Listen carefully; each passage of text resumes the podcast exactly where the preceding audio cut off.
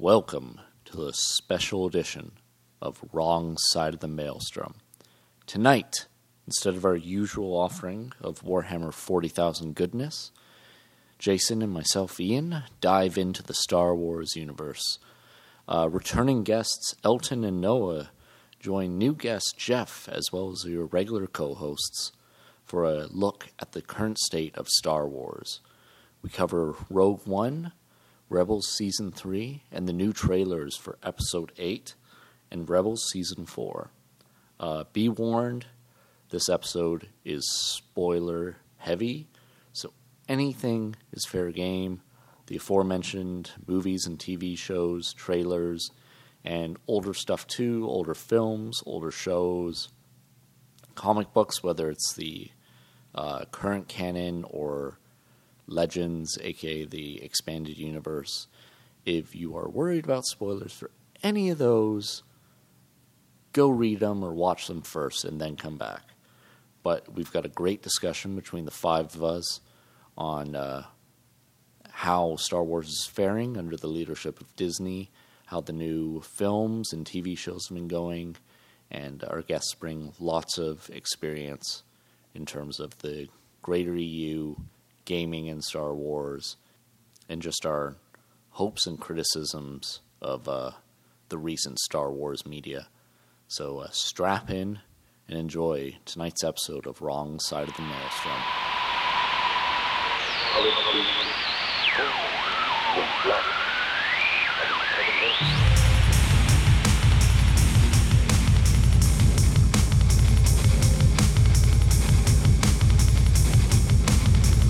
You are now entering the wrong side of the maelstrom with your hosts Ian Clough and Jason McKendry. All right, so we're here for our second ever Star Wars special. Mm, I like doing these special episodes, man. Yeah, they're uh, they're It's a nice refresher from just talking 40k all the time. yeah. I mean, we do that every episode with Beyond the Rim, but you know. I guess that's Anyway, so we have three special guests on the show tonight. We have uh, our good friend Elton. How's it going, everyone? Elton was on the State of Marvel episode a while Mm-hmm. back. We have Noah. Hi there. He was on our campaign episode. Campaign, yeah. And we have Jeff, Hello. who's first time on the show. Yeah. first time friend of the Maelstrom. Yeah. True. First time on any podcast. Just gonna break his cherry. Why But Jeff knows a lot about Star Wars, so okay. So hang on, we did this with um, the guys we had on the last Star Wars episode. I want to go around the table and each person, oh, our guests, describe like what got you into Star Wars. What's your first like Star Wars memory, and what like made you a lifelong Star Wars fan? Elton. Uh, that's a tough question. Um, my earliest memory of Star Wars, I have a very distinct image of the planet Hoth from Empire Strikes Back, and I was like five or six years old. And I think just the imagery of that, I remember not really understanding plot. I'm not even sure I could read at that point. I mean, like four or five years old. But just the, the visual imagery of it, and I think the Wampa, the sounds of it, because this was before the, the, they released the new version. So I would say what made me a lifelong fan was the grunting sound of a Wampa, Jason. I'd say that that's what that's all it takes for me to devote you know serious time to something. AT, same answer for me, but ATATs. Right. Yeah. Empire Strikes Back, man. There's a lot of evocative sounds going on there. yeah. Noah? Um, so me being like ten years younger than everyone else at this table, Oh, I You don't need to rub it in. I grew up with the prequels as my Oh, introduction to Star Boo, Wars. Boo this man. So my first memories are the second movie. Are you a Jar Jar Binks fan? No, Oh, no, it was awful. That's good. But yeah, so You don't that- need to leave. my first recollections of Star Wars are, is the Battle of Geonosis. Geonosis. That's Okay. my, my first. And then I watched that back and it ruined it for me. But that's that's what that's what I got don't me have hooked. total hate for the prequels, but we all know my stance on Star Wars, man. Just give me more. like heroin to an addict, just like Yeah. spike your veins, That's right? it. The Yeah. abridged Just keep it versions of the going. prequels is way better. Yeah, was Yeah. it the the Phantom Edit? Yeah, Yeah. that's Yeah. what it's called. Great. So- that's so how I much watch it. That's how I watch it now if I want to. Yeah. No more Jar Jar. How about you, Jeff? Uh, so, I guess like you, Elton, it was sort of with the original trilogy. Uh, my uncle got me and my brother the VHS collector's edition thing way, way, way back in the day. And yeah, sort of just watching that, the whole the whole atmosphere of sci-fi. It was really the first introduction to sci-fi that I vividly remember, and just all of the vehicles, the characters, people like Boba Fett. I don't know, just they were just badass, and yeah, So different from sort of- everything that you. yeah, it was saw different from everything right? else, Yeah. and it just caught my eye and's been going that way ever I think since. that's one thing we everyone that likes sci-fi likes about like really good sci-fi is the depth of like all the small things that have so much detail that you can then build on in an expanded universe, right? Yeah. Um, But enough about you guys. Let's talk about the state of Star Wars. Okay. Yeah. Boy, So tonight we're going to talk about uh, recent Star Wars. So essentially, Rogue One onwards, Rebels season three, and uh, the new trailer for the Last Jedi. Uh, unfortunately, we're this is going to drop on May the fourth, so there'll probably be even more stuff out today, but or in the future. Happy Yeah. Star Wars Day, everyone. Yeah. By the Yeah. way. may the fourth be with you. Yeah. Better get this- you Oh, is that what out. that means? Oh. Better get this out by the fourth. now you just made yourself a deadline. exactly. Oh yeah, I'm going to be up all night editing. So Uh, okay, so let's kick it off. Let's talk about the big one first. Let's talk about Rogue One. Is that the big one? Yeah, I guess that's the big like feature It's the film. last, that's the, big, current- that's it's the the last topic. mainstream Yeah. entry in the Yeah. franchise. Um, it's been a while now since it came out. I think it's it's out on DVD now. yeah, Yes. I mean, old. released. It's out on Blu-ray. It's out on digital. well, the DVD skips as I was talking about earlier. Yeah, so you're mentioning that that you bought the DVD and then exchanged it and it still skips. So I don't know. It Yeah. might just be on the computer. 'cause just it the seems hard like, copy. Gotta get into the digital That's age. it. Fuck that. I I rented Rogue One last night, folks. You I rented it? digitally rented Rogue One Oh, okay. Where did you manage to do that? on? Xbox, man. Yeah. I On, like, I'm gonna play Star Wars on my turntable, the soundtrack tomorrow when we uh, play Edge. So Um, Ooh, looking forward to that. Yeah, I am looking forward so to let's that. talk Rogue One, guys. Let's talk first impressions. Yeah.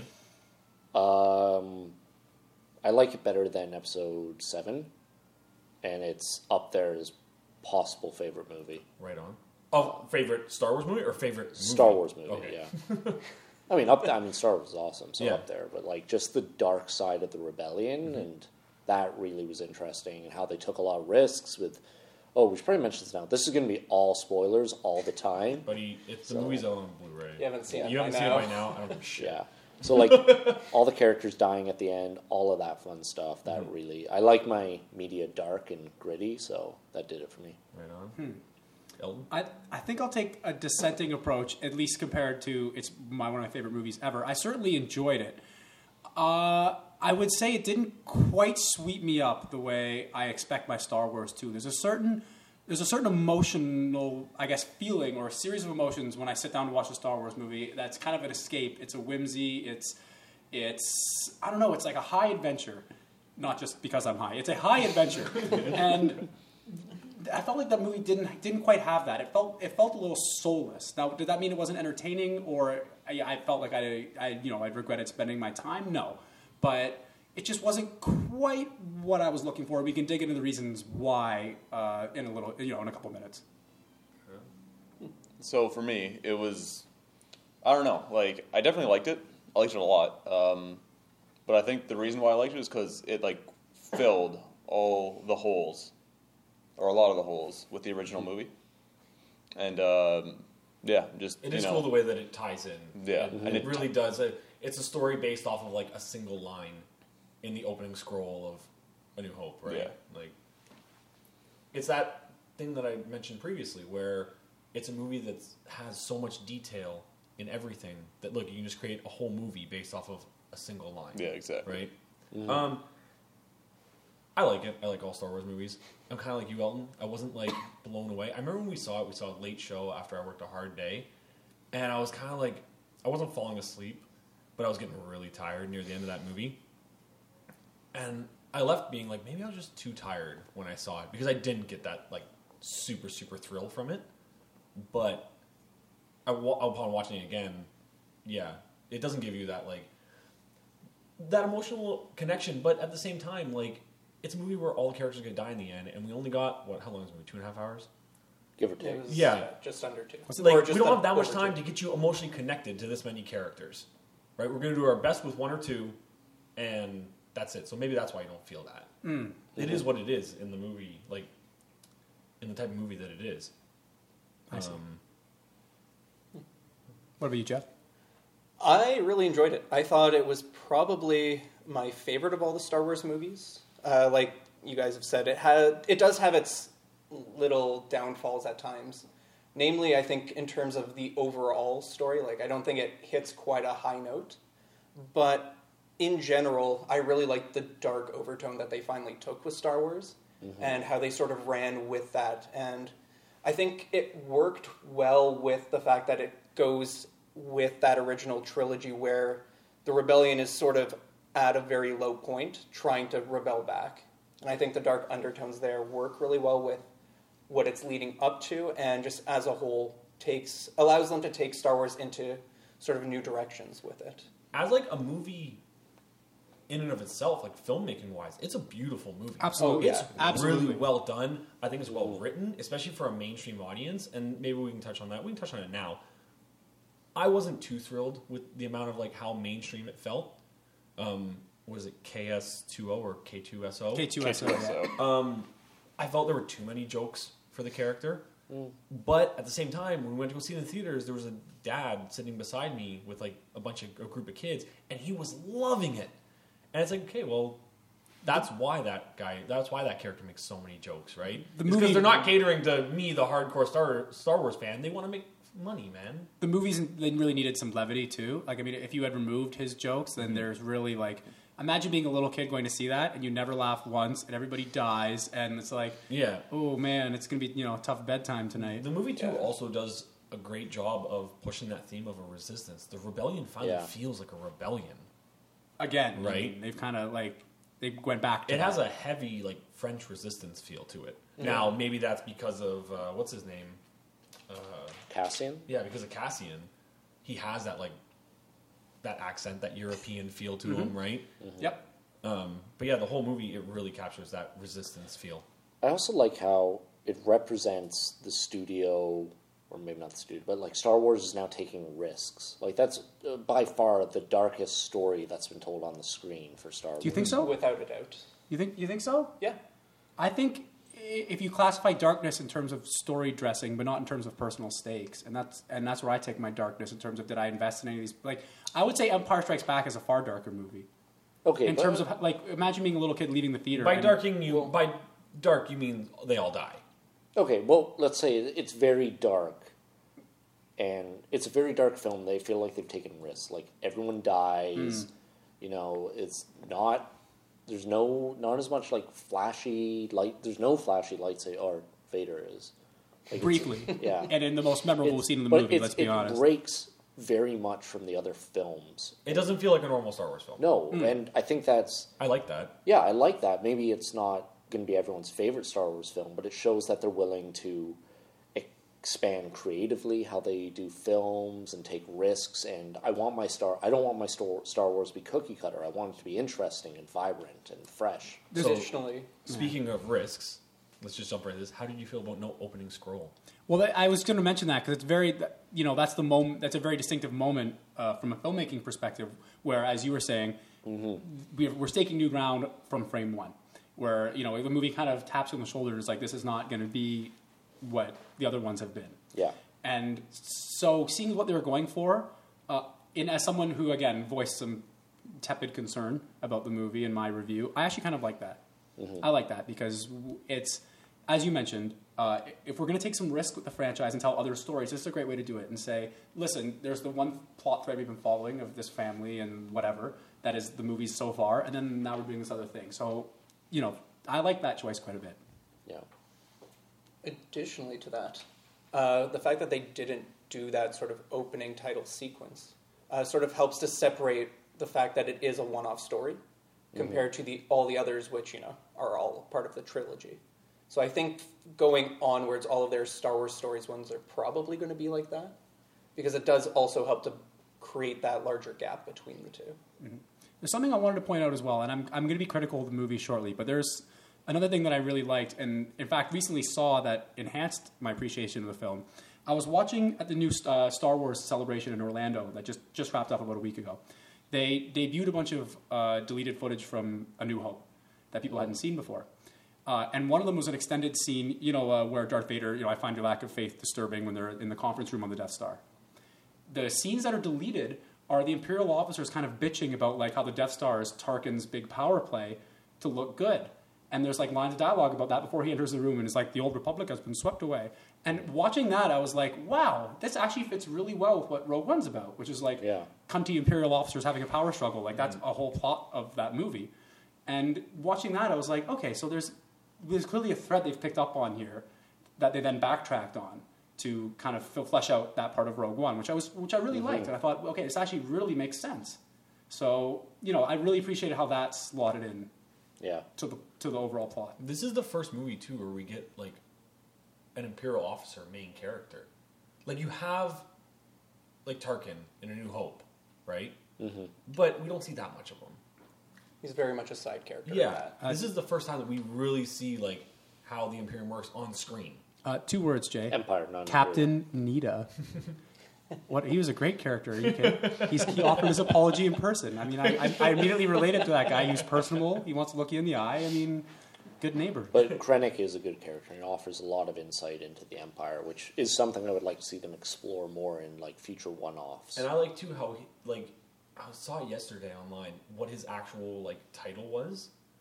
But Director? he's actually huh? Director. He's like director of research and like warfare and stuff. like He's Yes. not like general or something like that. Right. Right? He's not the leader of a big fleet. He's just some he has a role in the Imperium. And we're following this guy now. yeah, I took it to be like kind of a of an Oppenheimer, if that's a, like a historical reference, like a, a guy who developed weapons for the Nazis, mm-hmm. right? So he has a position in the I guess the military hierarchy, but he's not a general. He doesn't command troops per se, mm-hmm. but he's still in that kind of power struggle. Because the way the empire is always por- portrayed is a, a bit of an internal power struggle. And that's represented on screen. Like he's got the modified shuttle, he's got the modified stormtroopers with their like weird blaster rifles and black armor and stuff. Like it, like I didn't know his title, but that I always assumed he was a weapons development, not just the Death Star, but lots of different things. Yeah, I do like how this movie gives as much um, like insight and depth to the rebellion as Mm-hmm. it does to the Imperials. Yeah, that's Right. very true. It's true. yeah. That honestly I didn't even think about until we started talking now about how much we actually learn about the inner workings of everyone. If anything, I'd like to see them continue doing that because really, all of the movies up until this point have been very rebellion oriented, whether it be with the Republic or in the, I guess, newer Arrow movies. Yeah. Uh, the actual rebellion itself. And to me, I've always found the actual Empire side of things to be more interesting. But so it's it's neat getting to see that other side of things You finally. get to see this type of stuff in like the animated shows. no, exactly. Like But it's in a on- lot of on the other screen, things, It's the but first time that not. we're getting to Yeah. really look at all of it. Yeah, Yeah. it's not as much on the main screen. So Yeah. ha- having said that, I am going to put a little bit of water in the wine here because this is something. It's a complaint I had about this movie, and it's a complaint I have about Star Wars in in general. Is that it has a really annoying habit of complicating continuity about something they didn't need to complicate continuity about. Let me give you the example, and this really stuck out to me.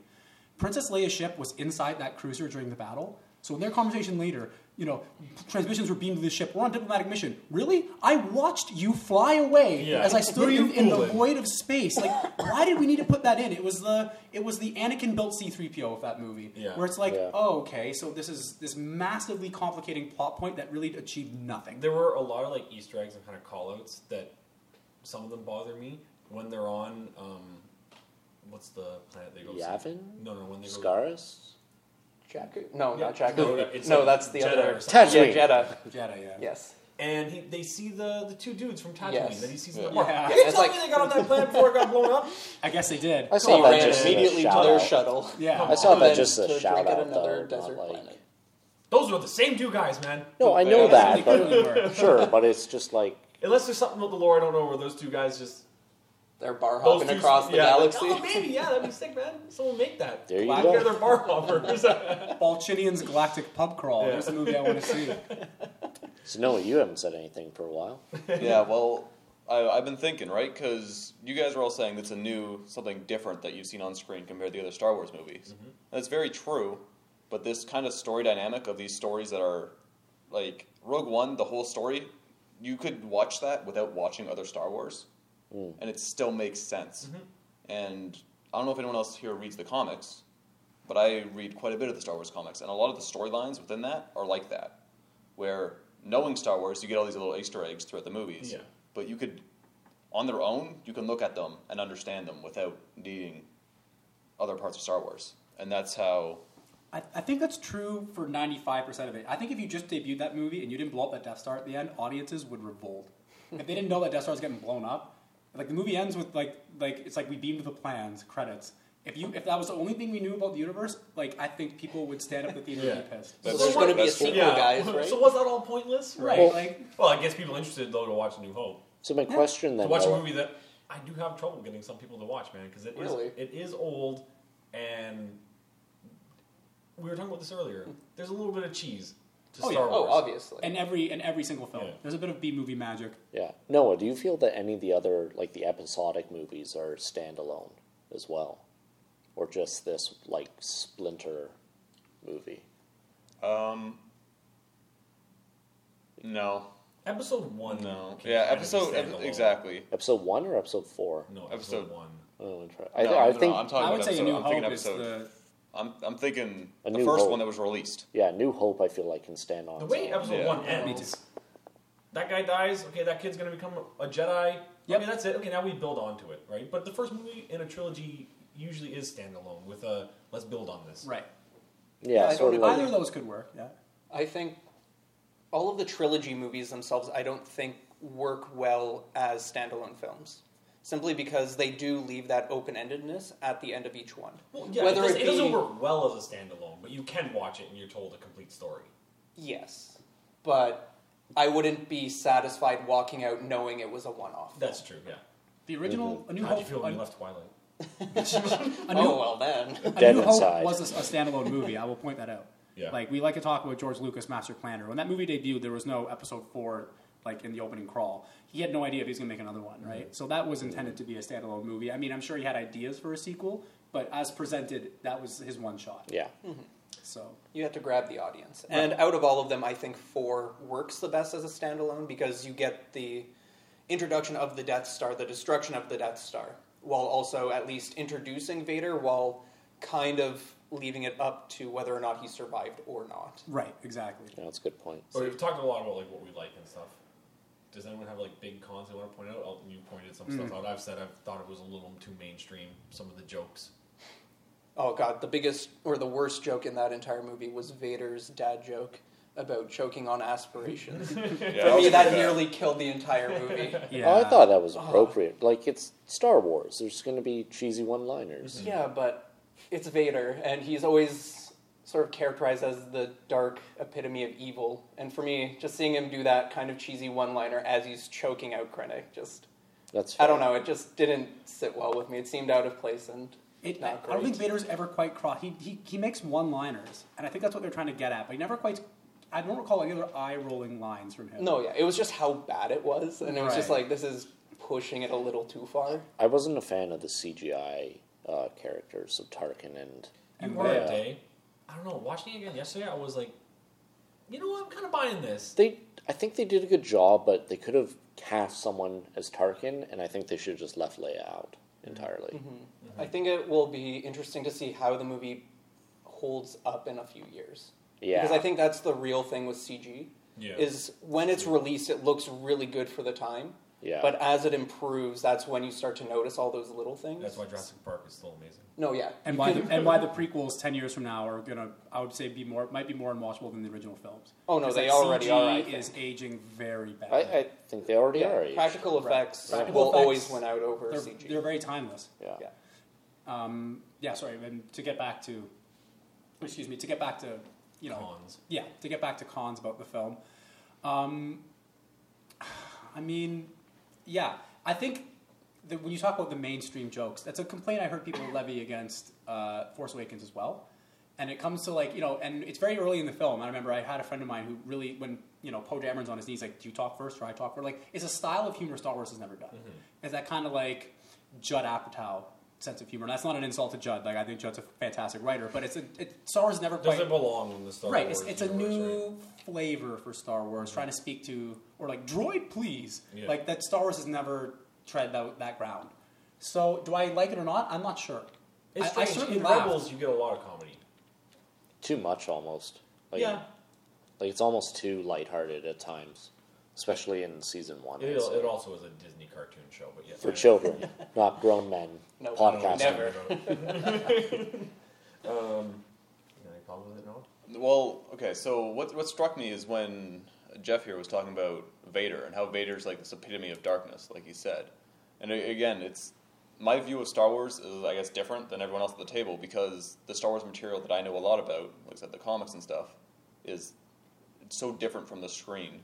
Like in the Vader series of comics, the multiple Vader series of comics, um, they go into like Vader's inner struggle and how he's really not the Lord of Darkness like at all. He's like very broken, and he's not and and sad. That's how he is. But like I said, if you've only watched the movies, you don't see that part of him. And The tears behind the mask. yeah, and like same thing with Poe and that type of humor. In Poe's line of comics, that humor is there, and in other lines of comics, there's humor similar to that as well. Are the comics canon? Poe's comics, Kanan, Vader is canon. There's there's uh, all the new Marvel comics are canon. Yeah. Okay. Yeah. It's all Yeah. the new stuff, yeah. The Yeah, Poe ones I really want to Yeah, read. Mm-hmm. I- if you're looking for a different type of humor within a Star Wars universe, the Doctor Aphra series is really good. They go into a, a sense of humor that I guess isn't really Star Wars, but it's in the Star Wars universe, and I think it fits really well. I like it. Slapstick. Pies in the face for the Yeah. Jedi Knights. Uh, I, I was a big fan of the movie, but I mean, it's kind of my same complaint with Force Awakens. I wasn't. I'm not a big fan of some of like the creatures they throw in there, like that mind reading creature that saw. Oh, yeah. Oh, the slug thing. Does Uh, the- that's a- that thing's a yeah, little whatever weird. his name is, Wait, or- what? Yeah. Bodhi, yeah. Yeah, when the pilot shows up and he's like, "I have a, I have something to tell Saw," and he's Oh, like, well, right. "We'll find out why you're really here." And like this creature comes like wraps its tentacles around him. right. Yeah, that like, I don't know. If, Yeah, I, I if I want a creature, I want a Rancor, man. I remember Yeah. you saying that as part of the Force Awakens with the stuff that Han's smuggling. Yeah, Yeah, it's kind of a little out of place. Like creatures are a big part of Star Wars. I was just listening to another an Edge of the Empire podcast, Tales from the Hydian Way, which is excellent GMing podcast. But they were, the episode I was listening to was all about creatures and how like they're so like they bring out the weird in Star Wars, and you got like wampas and tauntauns and rancors and diagna or diagana, the, the ones in the Death Star in the garbage yeah, yeah.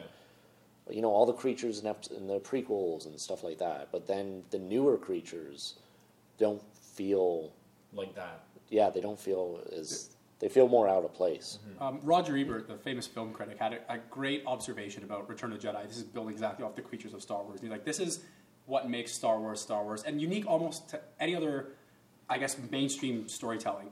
He's talking about the scene with the Rancor, in Return of the Jedi, where Lucas mm-hmm. killed the Rancor, and they've shown this dramatic scene, and he survives. And the movie takes time to show the Rancor's owner, who is heartbroken and crying. And it's like only in Star Wars would we pause for a moment to say this thing was someone's pet and who Yeah. loved it.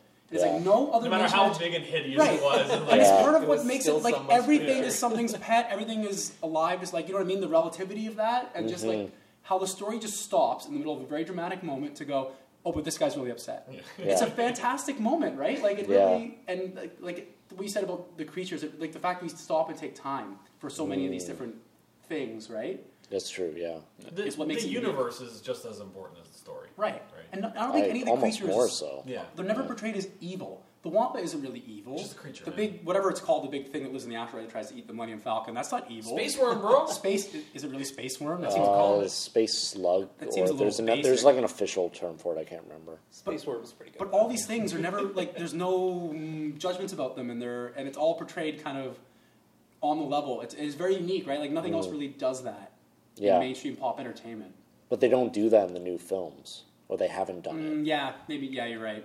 Like there's stuff as that much. the one the ones that are on that Han's smuggling. Like there's no, they're very one dimensional. They're just Yeah. escape and attack everything. They've tried, but it hasn't quite hit the same mark. yeah, I think that's probably the weakest scene of Force Awakens. We don't need to dwell on that because the state of the state of Star Wars. I mean, that's a year ago. Yeah. But the weakest scene of Force Awakens is on Han's ship Yes. because it, that whole thing feels very J.J. Abrams. If you've watched his reboot of Star Trek, those same animals are in very- yeah, are in the Trek, reboot of, reboot of Star Trek. Exact tent, you know tentacles that chase you down a hallway. but that's a weaker scene in Rogue One where they have this thing that like sucks his brain and you don't really Sucked his like like was it necessary? Because the only effect is Bodhi's kind of out of it when they get thrown in jail next to him. It's like well they could have just beat him and had the same effect. Yeah, Like, That's true. Or done any It was other a- number of things. Yeah, He's it was also, kind of he's also an imperial pilot that like never actually flies. Yeah.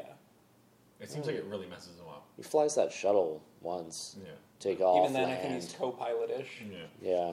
Yeah. Maybe he's just not a good pilot.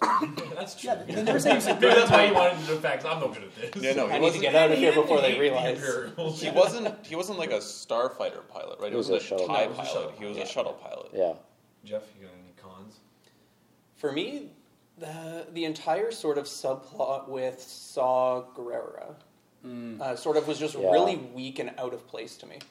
Like I felt that they could have either removed his character pretty much altogether and had almost the exact same story go on without him. But how would she have gotten the message? Any other number of ways? if, he, if he can smuggle out a message, why does he just smuggle out the plans? yeah, like I don't know.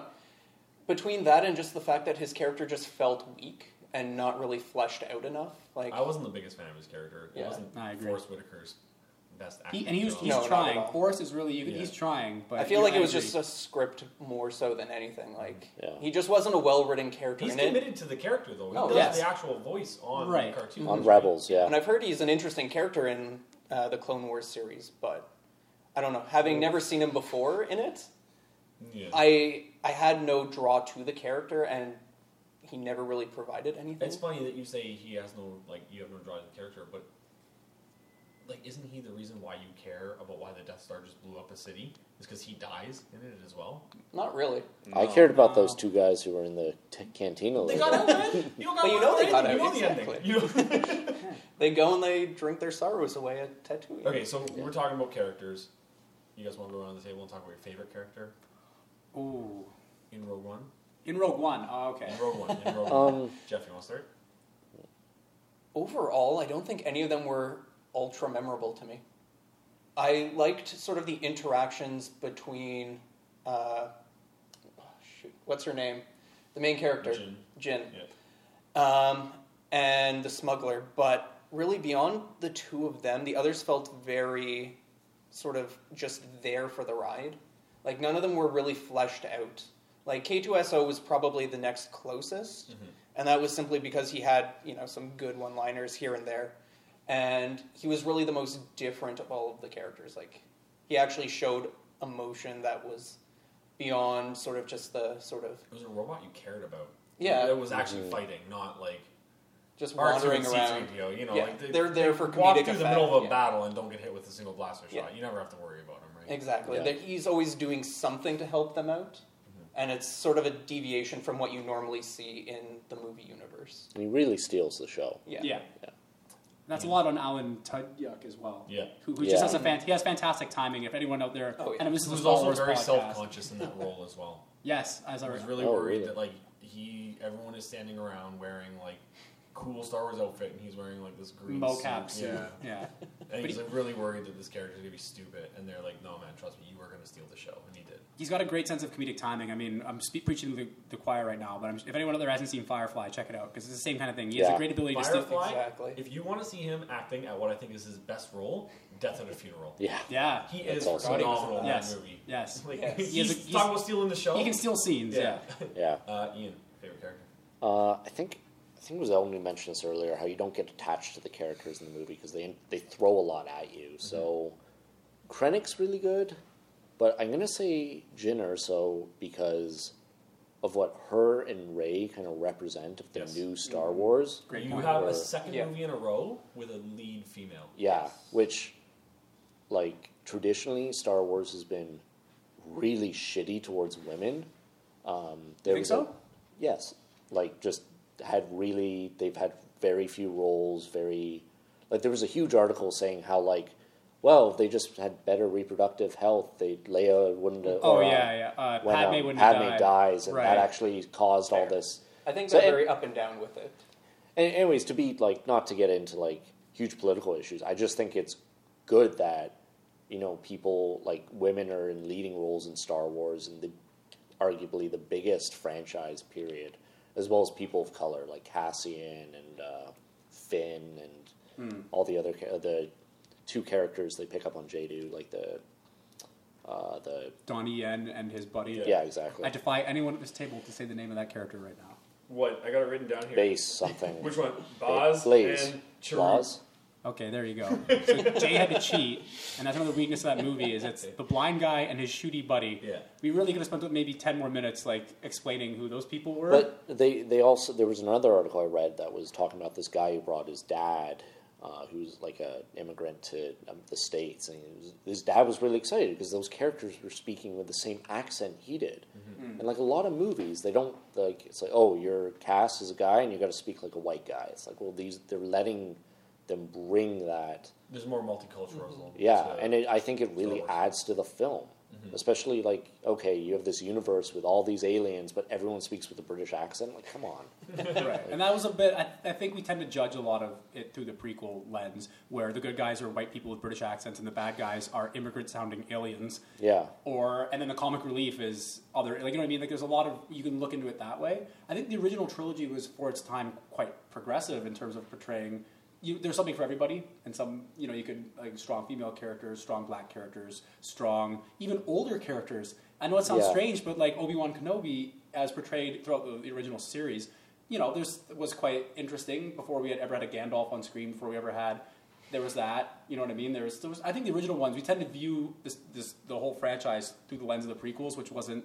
that's true. But there's a great line in um, off of uh, can't remember the name of the website, but they do a video talking about women in Star Wars, and it's like you're either born a princess or you're space hooking. That's it. Yeah, that's great. If you take out Leia, it really you're struggling. Which Yeah. So that brings me to my favorite character, and you know, K2SO was the obvious kind of like choice because he's really funny and he steals a lot of scenes. I'm going to say my favorite character is a character that finally, finally we get a fleshed out. Her role is fleshed out. Her due is given, and it's portrayed almost perfectly. Because when we did Tarkin, and I like that they put Tarkin in the film, even if it was CGI, because we finally this guy can order around Darth Vader. He needed more screen time.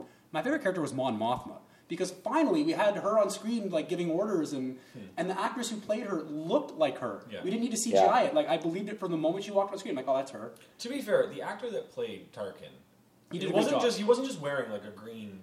No, he looks almost exactly Like exactly he looks like. a lot like him, and Yeah. he did the acting, and then they just do CG on top of him. Yes. Yeah. right. Like he is a good. He, I think he did a great job playing Tarkin. yes, So- absolutely. Also, there's a deleted scene from Episode Three that has Mon Mothma in it, and it's the same actress as in Oh, really? Rogue One. Yeah, Oh, it's a little Forever young, cool huh? tie. Yeah, wow, she must have aged fantastic.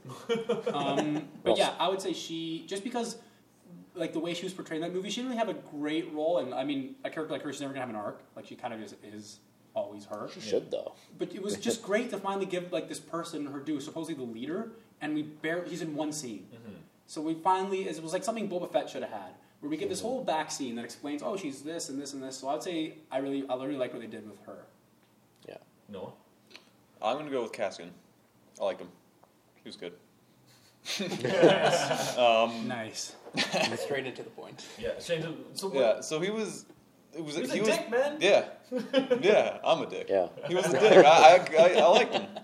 I thought he was good. Um, yeah, and I think he had a little bit more of an arc than some of the other characters. Because right, 'cause at the starting of the movie, he's very like, well, get the information out of him, shoot him in the back, move on.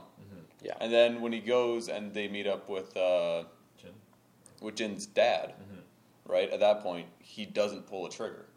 So there, there's like a little bit of hmm. progression You to get a that little character. bit of backstory to him as well. That maybe he, he had a tough life, man. Well, yeah, Right. he's since he was what five or something. They say in the movie. Yeah. I should have rewatched it so I got that correct. but I think it's five that he's been in the rebellion since he was. I remember five not years old or liking him something. that much the first time I watched it, and when I rewatched it yesterday, I was like, I think that he is the biggest reason as to why that movie has a resistance feel to it. Yeah. Because he really Yeah. Represents is- what a resistance fighter is. Yeah. And we talk about the French resistance. You made that analogy earlier. Yeah. He is the great example of that. Yeah. Mm-hmm. Perfect example. Like, he really sets the whole mood of how mm-hmm. the movie feels. Yeah. Right, Someone and- who was born into it and sort of brought along for the ride. Yeah, the accent, it has that, like, espionage. it feels very, like, World War II, French resistance, underground, like, espionage feels, spy feels. Yeah, right. Not spy, but, like, you're going undercover. And to, will- to pull off a big mission. and right? willingness to kind of compromise your morals to a certain extent. Mm-hmm. Yeah. Yeah, that's He what, sacrificed in, in a dark Yeah. situation. Yeah. he's ruthless. Like he murders his informant, and like he says near the end, it's like we've all done, or like him and his crew, that's- like I've- I've we've done all done terrible things in rebellion. Like that, those are the stories I want to explore. Like that's one of the big reasons I like the film. Mm-hmm. Mm-hmm. Um, okay, so we talked about this earlier um, about Donnie Yen about Chirrut and Baze, right? And we also mentioned how no character really grabs you, and I think that that's why Donnie Yen is my favorite character in that movie because, like, if you're not into martial arts films, understandable. But Donnie Yen coming to Star Wars is a huge deal. I- oh, A absolutely. huge deal, man. That's like if I told you uh, Jackie Chan was coming to Star Wars. Uh, Jackie Chan a little bit more comical than Donnie Yen in his films. Right. And Donnie's arguably a bigger deal now in that market than Jackie is. Yeah, Like he's a huge A-list star. yeah. And the fact that you're bringing martial arts and not just lightsaber martial arts Yeah. to Star Wars, man, that's a huge deal. Also, like the Boz and True characters, I don't know if I'm saying that right, True, but they're um, Guardians of the Will, which is like a religious cult. So now we're exploring religion outside of just like, well, Just they, the re- they but their religion is to the Force. Right. But just outside the Jedi. But outside of the Jedi, yeah, and the Jedi Well- and the Sith, we're talking about how the Force is affecting the universe, Yeah. other than them, um, and the fact that they worship the Force and worship crystals.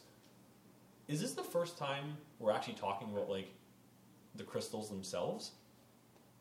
Any sort of depth on screen. On the screen? Yeah. Kind of. Like he's, Uh, ask- movies, he's not- asking her Yeah. if she knows if she has crystals or if she wants crystals or something like that. The bow that he uses on the final battle is actually like a lightsaber bow. It has a crystal inside. That's what he's Oh. firing from the bow. Is like lightsaber bolts. Makes a lot more sense they took down a TIE fighter with it. yeah, I know. So there's Okay, a lot does more make sense. depth to like those two if you start researching into it and looking into it and stuff like that. And I think they're mentioned in some of the comic books and stuff like that as well. Yeah, and there's a big arc in that in the uh, in the Clone Wars.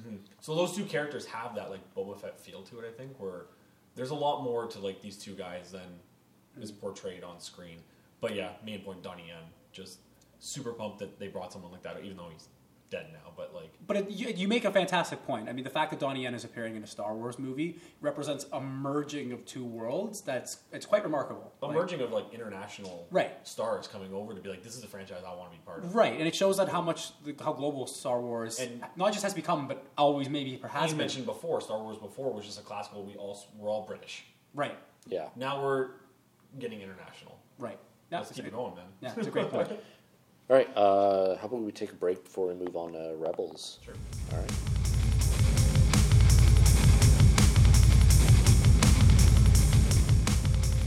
All right, I'd like to take a moment of silence for Rebels.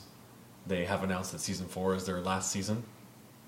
I'm just kidding. We don't have to take a moment of silence, but that, That was a moment. That, that was Yeah, something that surprised moment. me completely when I found out. Um, they released the trailer for season four, which we'll talk about afterwards. Mm-hmm. Um, but they did announce that season four is going to be their last season of the series, and a series that's I don't know how well it does in the ratings, but it's telling a good story. It's a I've said it time and time again. Like if you're not watching Rebels, you're missing out on some great Star Wars. Um, so let's talk about season three then, before we talk about the trailer for season four. Yeah. I think let's just talk about some of like the key characters. We're not going to get into it because there's so much to talk about. There's so many hours of that show in the season, so right? many different things you can go into. Yeah, but let's start with I think one of the first ones that show up. One of the first big characters, Thrawn, Uh, yeah. Oh yeah. a character that completely. When I, me- I remember seeing the trailer for season three, and I lost my shit when I saw that Thrawn was going to be in that. And I think every big Star Wars fan did. Like I think I got goosebumps, man. Yeah. Like, when I oh, saw yeah. like that, that cold voice, right? And what a perfect character. And I think that they're portraying him perfectly. Yeah. Oh yeah. He's I mean- very. I haven't read as much as maybe Ian has or Noah in the comics. You have you? Do you guys want to touch on how the character's portrayed in the books as opposed to? I barely screen? remember him, Is but Thrawn in the comics? I don't know, He, is he he- has a series of books, I believe. Yeah, Yeah. he's The an thing- heir to the Empire. Like the thing trilogy. was, is I, I saw Thrawn and I was gonna start looking at his stuff because it's it's a completely different line of stuff, right, within the comics and books and whatever they just got. But he got onto the screen right before it did, so I was like, I don't, Is there a point in? yeah, I don't care to read all this stuff that's no longer canon, Yeah. right? Mm-hmm. Because well, what they're gonna put out for him now is gonna be new canon. Like I could go back and read it all, but Yeah. At the same point, though, I believe that the Thrawn books are now technically canon because they just released the book Thrawn, Yes. which was written by the same author as the guy who did the entire Thrawn trilogy. Timothy Zahn, right? Yes. Yeah. Really? Yes. Um, Well, and I don't it know. just I wouldn't know if the continues books that. themselves are canon because they take part in like a Yeah. larger story, right? So then they would have to say that everything It's- else in that story is also canon. It is Probably a weird the- subject because The books probably aren't like the no, I don't trilogy. think so. No, mm-hmm. but I feel like the Thrawn stuff might be, but it's one of those things about the that original even it though be trilogy? retconned. a. Yeah. Even Yeah. though it's not canon, I still think it fleshes out a Oh, character so that definitely. you know, like, just because they delete it from canon doesn't mean that Doesn't mean it's not It's a worth very reading. it's not worth reading to understand the character better. His Yeah. mindset's still the same. It's still the same character. Yeah. Yeah, and I think the that deletion from the canon of all the expanded universe that was the one that cut the worst because that was the that like kind of started the expanded mm-hmm. universe. Yeah, yeah. That really Thrawn. carried you from Return of the Jedi. Yeah, right? and, and for a Exactly. lot of longtime Star Wars fans, Thrawn was because I remember reading those books, but he also existed elsewhere. Like if anyone ever played the old X-wing versus Tie Fighter games, he was a character in that. Oh, really? Yeah? yeah. Right on. Like if you played as like Tie Fighter pilot, he Yeah. was he was your commander. Sick. And he's always kind of loomed over the franchise outside of the films, Mm-hmm. and he was the character they brought up as like, you know. Uh, outside the movies, here's the new bad guy. Here's the new thing, and he Yeah. has a very distinctive look. I mean, Xizor didn't do it. He didn't do it for you. Prince Xizor. nope, not quite. But uh, yeah, so I, I'm, I, you know, even as someone who doesn't watch Rebels regularly, I was really glad that he has been brought back because he, he meant so much. Not just you know, not really to me because I did read those books, but I didn't really care they got erased. But there was a tremendous amount of fan outrage. So the fact that they did bring him back and kind of tip their hat to those longtime fans, I thought it was a really good gesture. Mm-hmm. I think it's restoring a lot of faith in what Disney's doing in terms of bringing, picking and choosing the best of the EU and making it canon Yeah. again. Yeah, Bringing it back. Yeah, Because there's a lot of bad EU. yeah. which no one really wants to own up to. But Yeah. it's, it's like the expanded universe of anything, any Yeah. any you know fandom. There, a lot of the EU is bad, and I don't think anyone's ever made it through all of it. Oh, I'm probably wrong. You're definitely There's wrong. someone out there who is a master who can recite it chapter and verse. But oh, and to, to your point, Jakes, I just looked it up. Um, I what I could just quickly find the season three premiere of Rebels had 1.2 million viewers. Right on. So as a ratings, it's uh, pretty That's good. pretty good for That's a pretty good. cartoon. Yeah, for a cartoon is pretty good. yeah. Definitely. Um, okay, let's switch it over to a good guy, I guess. Kanan. Kanan's changed a lot. Yeah, he grew a beard. He grew a beard. he lost those things where they. Oh yeah, his eyes. Yeah. His eyes. Blind Kanan. Um, But the beard is That's really. the key. Did he lose the ponytail too? No. no, I think he still has the ponytail. It's sort of just hidden Okay. behind the mask a bit. So he hasn't changed that much. I'm just, But just blind. is. I do like how you have a main character that's kind of taking. I mean, he still has a very large role in the show, Mm-hmm. but he's not going on every mission. He's kind of taking a little bit of a taking to the sideline and letting Ezra take the spotlight of the show. Well, and sort of just everybody else too. Mm-hmm. Like the fact that he's not there allows the other characters to sort of shine, and Yeah. allows to them to give more spotlight onto the others. Besides, you know, Yeah. the one key Jedi that's still around and known. Yeah, well, in the earlier seasons, it was required, right? Because they did the whole time jump Yeah, thing. Where before, when Ezra Which was I a like. kid, they Kanan needed to be there yeah, Yeah. because there else just be a kid running around with a lightsaber. Like, no, there needs to be the when he was still like Padawan, air quotes. I think he still is Padawan, but yeah, Well, no, because he can't be a Padawan because Kanan never finished becoming a knight, so Kanan can't train him. well, neither one of them are true But- Jedi's, which I think we'll talk about later. But okay, when Ezra was a little bitch, he needed Kanan around. Someone had to slap him into place. Yeah. Well, Kanan apparently, well, Kanan is a knight now because he finished his training with Yoda.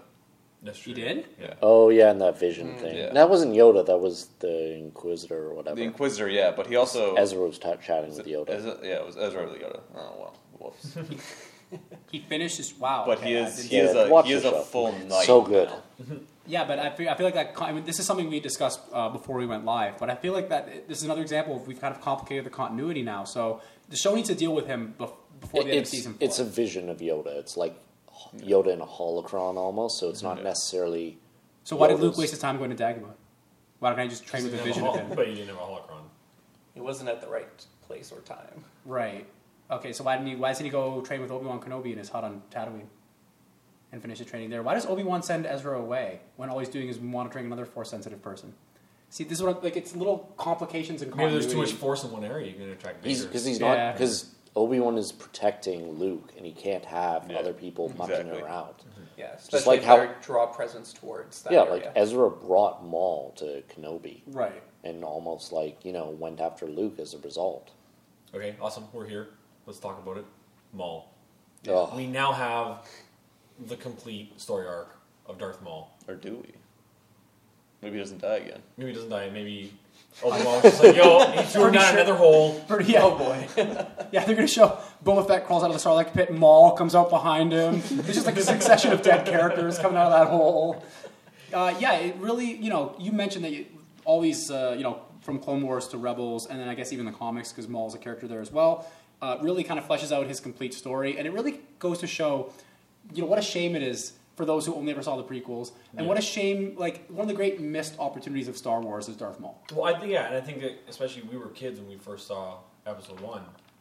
I think I was ten 12. out. 10, 12? Yeah, something Yeah. like 10, 11, Something like 12 that. in that era. In that it came era. out in And I've never seen Darth Yeah. Maul and be like, yes, this is a guy I want to see be a bad guy in these Star Wars movies. Bam, dead. I'm like, whoa, okay. Right, and really, and really given not much to Yeah. do, and it was a complete missed opportunity Yeah. of fandom, like, where George Lucas was clearly not on the like same Ray level Park as his also, fans. and an, like an incredible like uh, Martial artist, martial stunts. artist, stunt actor, Yes. whatever you want to call him, right? Uh, actor. He played Darth Maul. Yeah, Um, could have been used so much more. Yes. But I understand to push the story forward. Whatever. It's awesome that he gets a full storyline right. to the point of like he's one of my favorite Star Wars characters. That whole story arc, the failure in the end, Yeah, he still fails. Yeah. Awesome. You want to talk about dark? Talk about. I know he's a bad guy, but that's a guy that just was fueled by revenge, fueled by hate, fueled by everyone dropping him and turning on him, Mm-hmm. and he still fails in the end. But like that's that's all he is. Uh, I don't. I personally don't care for Maul. He's never been a character I've really cared about because he's just that's that's what he is. He's the angry guy. He's the angry guy Scapegoat of who. Yeah. He, the, he, he wants dancing Darth Maul, he's just basically. he's so Just put a smile on. He's so one sided. He's just always the same. He's just always angry. I'm He became the king of the Mandalorians, man. Let's not talk about But that. he was Let's not he's so talk about single that. like his only thing is his Yeah. obsession. Yeah. Mm-hmm. And that it's I, I see where you're both coming from. Like it's very one dimensional. Like the only thing about Maul is he's obsessed with Obi Wan, but because that obsession obsession goes so deep and drives him so fiercely that almost adds more depth like adds more depth to him in and of itself. I But think I, that's how I feel about it. Yeah. but I see I see where you're both coming from. But it makes it difficult to like him as a character if you're only jumping in at certain points. Yeah, and- because yeah. I've never watched Clone Wars and going, you know, right from episode one to Rebels, Yeah, Yeah. you have to. like he did nothing for me. No, you have and to it see was the sort of Clone Wars just stuff. there. Yeah. And it was just like, oh, okay, it's cool that they brought him back. yeah, no, you have to see the Clone Wars But, stuff where he has yeah. a brother and stuff like that. Then they, they team up together and become like they actually become a Oh, decent okay. force, right, to be reckoned with. Then Palpatine then- just puts him down. Yeah, again. Palpatine just Yeah. destroys both of them. You're like, Puts okay, well, in maybe not. place. And then he comes back even farther. Like, Okay. it's a really cool story arc. Yeah. Mm-hmm. My I- friend Zach, his two favorite lightsaber fights is uh, Darth Sidious versus Maul in Opress, Mm-hmm. and then Obi Wan versus Maul in Rebels. which is incredible because here you are thinking that you're going to get a massive, Mm-hmm. intense fight, and Obi Wan just tunes them. And that's Yeah. something I'm, I'm glad we stopped on that because I, I love that episode. And this was, to me, an example where I've given the franchise a lot of grief over complicating continuity. I thought this was an example to the other side. I loved the decision to make it a squash match. That's using that's using a combat sports wrestling term, but essentially, not every fight. There was so much more was conveyed in the brevity of that fight than would have been conveyed if they just tore the house down again. Where I really and and just to have their meeting again. Now I I'll admit I haven't seen Clone Wars outside of a couple episodes, but just the knowledge of like when they finally meet at the end of their respective lives. Essentially, one's old, the other one's kind of broken, and they've kind of lost everything. And the what's conveyed in their final fight and what's conveyed like I thought the emotion there was friendship. or at least an under a mutual understanding Yeah. that and it's reflected when uh, and not to spend too much time waxing poetic about it but when maul's dying and he's like will he avenge us it's kind of this great acknowledgement of like we spent the, most of our lives fighting in a war that was meaningless and manipulative Mm-hmm. and our lives almost have no meaning anymore and like we should have That's that my whole life is Right. to try and kill you. That's my life Yeah. right now. and we have that in common me and my arch enemy that at the end of the day we fought for nothing Mm-hmm. and like, i really like that i was like oh it's such a great choice Um, I don't know who it was that pointed it out to me. May have been Ian or Elton. May have been someone else. That the move that Maul goes to do on Obi Wan that he counters is the move that he used to kill. It's the Qui-Gon. move he used to kill Qui Gon. Oh. I remember So that means Obi Wan's been yeah. thinking about this his Right. whole life, and he now knows. He's been thinking, how would I defend that move? How would I defend it? How he many- goes to the move, bam, insta kills him. How many times has he replayed that moment in his head in the last 30 years? Jesus. I So for such a short watch that. battle that someone might go, wow, that kind of felt like for such a long rivalry to end that fast. No, that's the exact way that you end that battle, man. And it just shows that like we something Star Wars sometimes struggles with is establishing a clear power hierarchy. Who's who beats who? Who's more powerful? And I get you know Well, circumstance, we need that for a video game later, man. right? and I get like circumstance and like plays a huge role. But I really like that when they finally came down to it, Master Kenobi destroys Darth Maul. Like Darth Maul is not on his level anymore. Like and he Technically, he's just Maul at that point. Yeah, he's Yeah. just Sorry. Sorry, yeah. or Maul, Fallen away. Frank, whatever we want to call him. and but yeah, I really like that. It really just kind of established that like, no, I'm here and you're here, and it and it, it's conveyed in Obi Wan's dialogue and, and their little conversation before, where he's not even mad. It's a real great like Jedi approach to it, where he's like, dude, like we shouldn't even be fighting. Why are you here? Like, we like you know, I, I, he didn't even want to kill them despite everything they've been through. Yeah. I think it almost makes it sort of more of a tragedy that Maul dies from that sort of perspective because Mhm, he gets exactly. put down real quick, Yeah. and from someone who doesn't really even want to fight him, Right. and it hasn't like been seemingly holding as much of a grudge as you Who's know, let it Maul go. has. But at the same time, he's been playing the death of his master Oh, over definitely. and over again. but in like his he doesn't head. let it show as much, Yeah. and just that whole sort of persona and the way that he's showing himself to Yeah. Maul. Well, Kenobi, I was talking to Elton about this before everyone else showed up, but like Kenobi is the opposite. He's the foil of Anakin, where Anakin's so emotional and so angry, especially like in the Clone Wars, where you mm-hmm. actually the character's fleshed out and made awesome, mm-hmm. and redeems all that garbage. Overall, it really feels like the true representation of what a Jedi Yeah. is Yeah. from from their Oh. training, what they're supposed to be. Very calm, cool, collected. Detached. I can, yeah. yeah. exactly. Like you know, Anakin marries Padme, but Obi Wan doesn't leave the order and like puts aside his For love. the Mandalorian, Prime Minister. Yeah, Yeah. the woman. Satine. which is why Yeah, that whole like rumor that or the oh maybe um, Rey is Obi Wan's Obi Wan's like granddaughter or something. like that. I'm like, no man, I Obi Wan he completely doesn't agree. get his freak on. Obi Wan does he not didn't, get his freak he didn't on. break. man. He Yeah. didn't break. Twenty Yeah. years in the desert, Yeah. he, he just pounded it. he just pounded it and Jesus. thought of you know his duty. Those those sand raiders. That's it. Yeah. Like oh, Okay, so let's talk about if we're done talking about Obi Wan. I just want to quickly touch on some smaller characters in the show. Yo, man, Chopper and AP Five. I like that was it. a good. You matchup. like it because you were saying Rebels has a little bit too much comedy, and these two are like the two the grumpy old men of the Star Wars universe. They have some awesome adventures together. yeah, and they work well off one another. too. Yeah, it's a real comedic duo, but mm-hmm. something that I feel you don't get. It's very different from it's C-3PO and R2. That's what I was going to mm-hmm. say. but it's very different. But like, no, it's the same. but It's not the same, man. It is what it isn't. Like the way that they work together and the things that they go off and do is very different in the show versus R two D two. Like Chopper and all that will go on. You know, He's a lot more special- active than yeah. than R2. they go on is. special missions by themselves at times I- to I- do and accomplish things. it's R two and C three and three PO, but lowbrow, which is I Mm-hmm. think is why I like it. Yeah, They're, but okay, so those two droids, right? They're they're similar to R two and three PO. They're Mhm. also so, similar to characters from the comics as Triple Zero. I can't remember what the R two units. These are the ones that are being right now. released for uh, the miniatures Yes. game, right? For Imperial Assault. Yeah. Okay. They're again they they're different characters, but the interactions between them are the same style of interaction that three PO has with R two. It's a protocol droid and astromech, right? Yeah. And it's just and it feels the same way with Chopper and the other robot. I still say Chopper's one of my favorite characters. in yes, show. I think yeah. Chopper's very good, Yeah. but the, he's basically Bender in astromech form. Like, Good way to put it. One one of the things I some talking about those two characters, the ep- one of their episodes in season three where they uh, Chopper's taken over by Controller. yeah, I so wish they hadn't killed off that guy because it was such a badass villain. the way they It kill him off yeah. too is so. It's So kind of dumb. ridiculous. it ruins such a. Like, Great I wanted him to episode. They come send back. feedback and it blows up their ship apparently. Oh, yeah. The end of that episode is my favorite part when he's floating through space. Oh yeah. Oh yeah. Oh. Perfect. and they just pick him up. No. the light goes towards us. He's a great character, man. Have you seen that episode? No, I haven't. Oh, Yeah, You good, gotta yeah. watch that one. Fuck, that's Um, good. Another Uh, character, and this is also he might be my favorite character in Rebels, is Agent Kallus, Mm. and we find out that he's Fulcrum, which I think was a great reveal, especially since he's been like you could say one of the main villains. He's been in since the very first episode. Yeah. So yeah. Um, another great story arc, I think, and we're gonna talk when we watch the trailer. He's in the trailer, and he's clearly left the Empire at that point. It's not a regulation haircut he's sporting. Yeah. um, you guys talking about how season three ends. Ian, I'm gonna let you take this because you Okay. were talking about it earlier.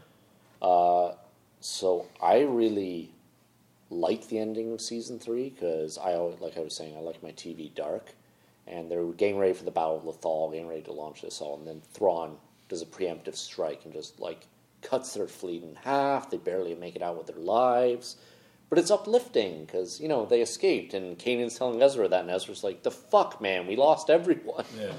Like we're not freeing Lothal, and it, it's kind of like if you look at the um, the three first three seasons, it's like the first season ends with the Inquisitor getting beaten by Kanan, and it's kind of like the uplifting note that you get in A New Hope. And the end of season two, you have Vader kicking Ahsoka's ass, and Kanan's blind, and a bunch of people like die. Like all three Inquisitors that are introduced in that season are all dead. Which I mean, I know they're bad guys, but still, it's three characters got killed off, plus mm-hmm. maybe Ahsoka. So it's a very dark, low note. And then season three, it's like, oh yeah, we're gonna go battle Lothal, and we're gonna free Endor. I mean, we're gonna free Lothal, and then, Yeah. but it's like a bait and switch. It's like, mm-hmm. no, actually, Thrawn kicked your ass, mm-hmm. And now it's Act Four. Like Something the- we haven't seen before. yeah, so I think the s- the ship battle up there is my favorite ship battle in Star Wars. it was really good. It was. Like a lot of the Star Wars, the main space battles are fighter battles, right? Where it's battles like the Death Star. That's a that's a battle won by the by the X-wing, right? Mhm. And stuff like and a lot of the Star Wars things are all about the Star Fighter, where that battle is really about the Star ship, and I, I really like that. Now, And I love that they finally brought in the interdictor into actual screen space Yeah, somewhere. yeah, for sure. now we were talking. You were mentioning the Bendu, Yeah, and I think we're gonna talk about it later about like the Gray Jedi. But you want to touch on that? Sure. So there's been a theme of balance that's been explored within Rebels, and now with the season uh, episode eight trailer, where and the season four trailer, where Bendu, the big force sensitive creature, is both light and dark, and the you know, you have Ahsoka, she's got the light lightsabers, which so- I think Noah was saying. It's like, well, she cleansed dark side sabers. Well, Yeah, Yeah, we don't really get a background story but- on what was happening. There. that's in. I, I think isn't it again, it's in our also book. when when Kanan goes into like the the vision, he's in like the the temple or whatever, yeah. and he fights those guys. Those guys also have like white lights. I think they have yellow, which is They like temple yellow. guard. That's temple Oh, guard. But it's it- regardless of like how the white lightsabers happened, it's symbolic of her being, as Maul calls her, a part timer. Mm-hmm. Like she's not a Jedi and she's not a Sith. She's a Force user. Mm-hmm. The Bendu is both. Uh, Kanan says we've got to be the balance, and Rey says this is the balance. I see the balance, Mm-hmm. the light and the dark, and this is Star Wars traditionally has been very black and white. You've got the light side and the dark side. You've got discipline versus emotion, good versus evil.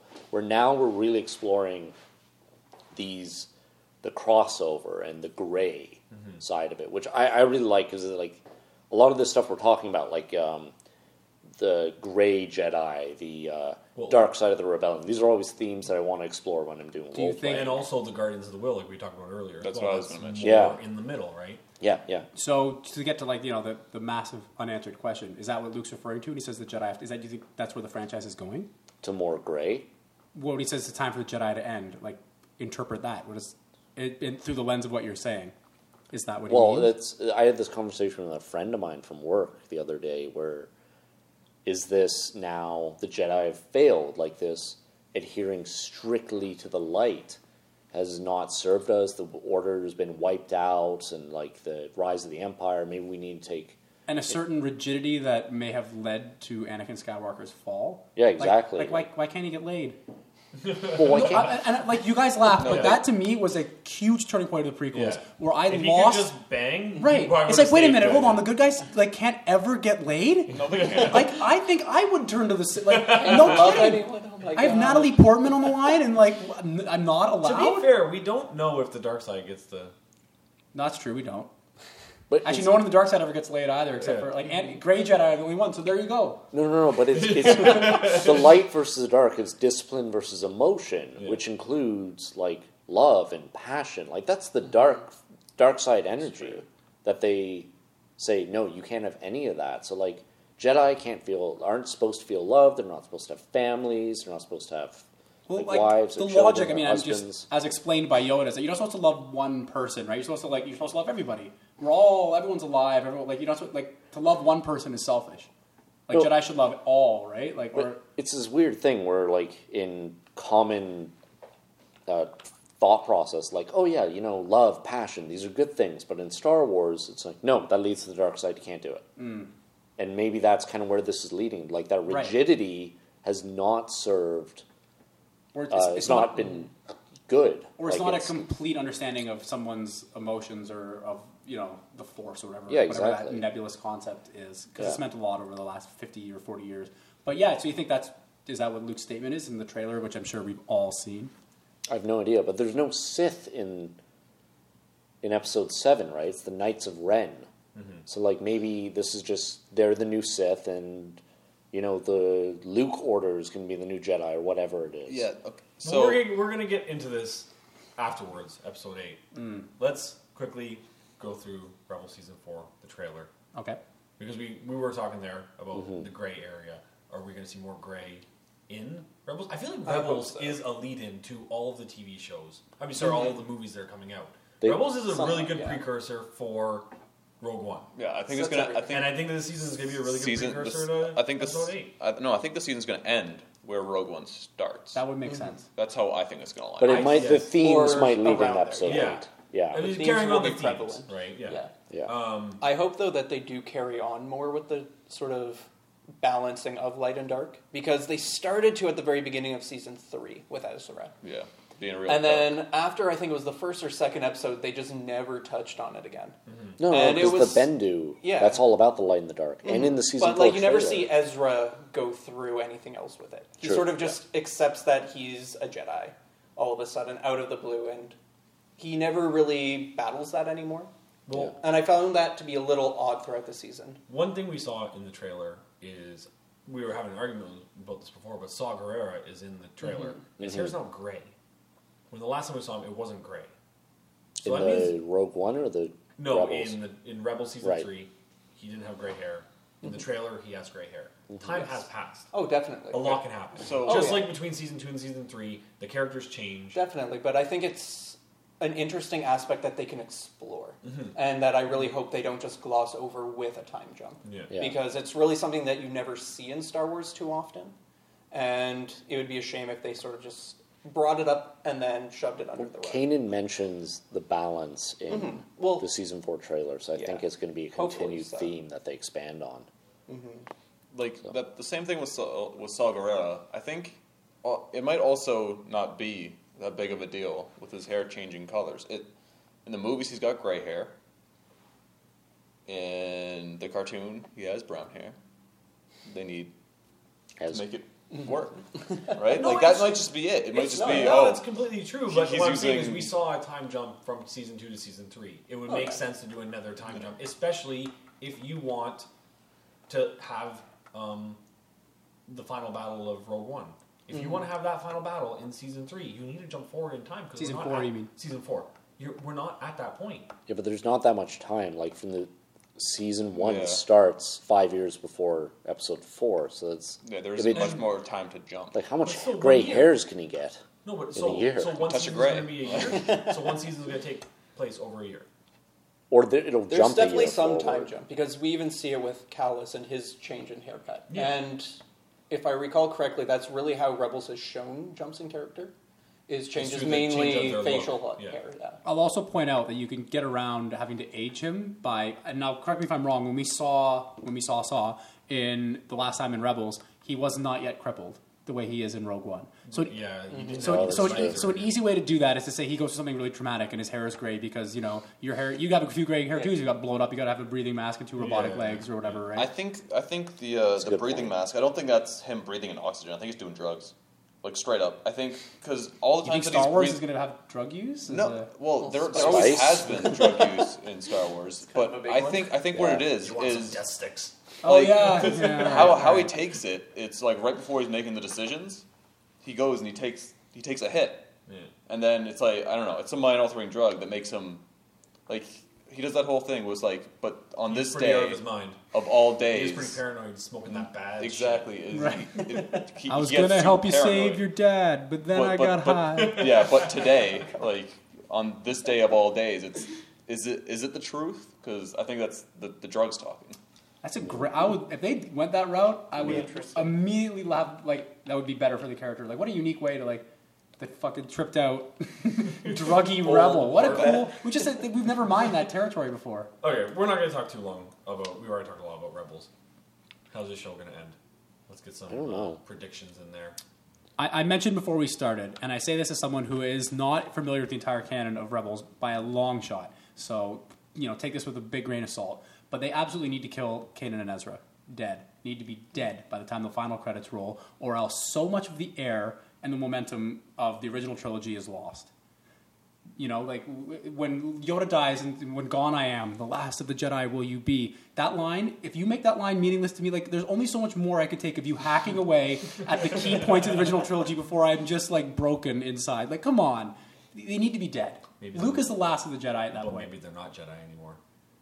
Because maybe they found that balance.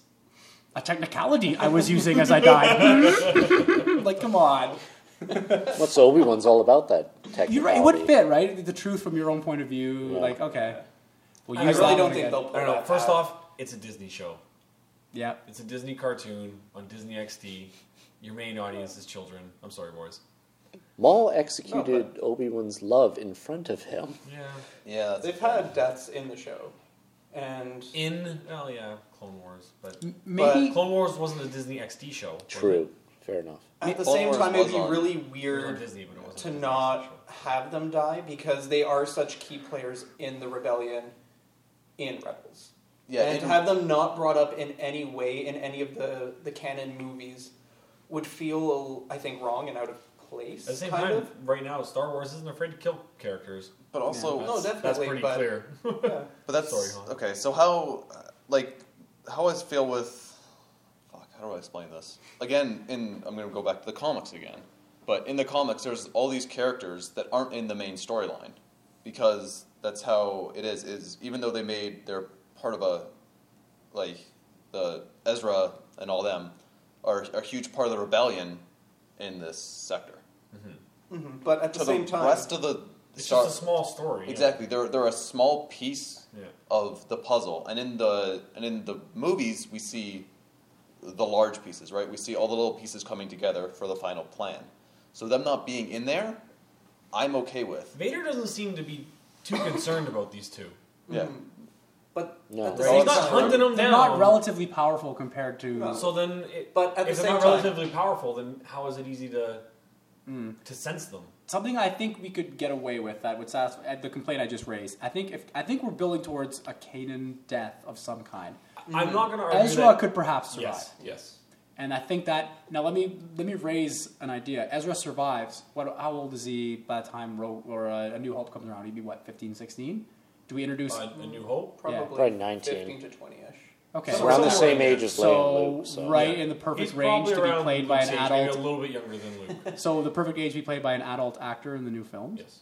Yeah, they could always That's have what I him mean. as I- one That's of- why I So why don't not think do you that? kill them Add-ons off or because there's so many opportunities to use them. Right. Yeah. I think at least one of them will die. Yes. Yes. Yes. I think that's probably Because safe to say. at the end of the day, the big issue that I would have if they both survive is, like I was saying, they are such key players in the rebellion.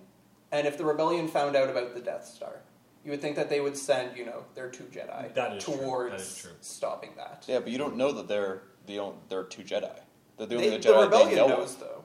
yeah the, so re- why wouldn't they be on the forefront of that otherwise? the rebellion how the rebellion works right is it, it's a top-down structure Mm-hmm. and information flows up the ladder it doesn't really flow back down because they don't want individual people knowing the big plan. So they know that they're they think they're the only Jedi within the rebellion, But maybe they're not. but maybe Mothma knows of other yeah. groups of Right. Jedi, right? But they don't tell each other of them because if one gets captured, then it it breaks it, right? Mm-hmm. They're individual cells. That's how the rebellion is. It's a terrorist organization. Is is Ahsoka going to appear in season four, or have we seen?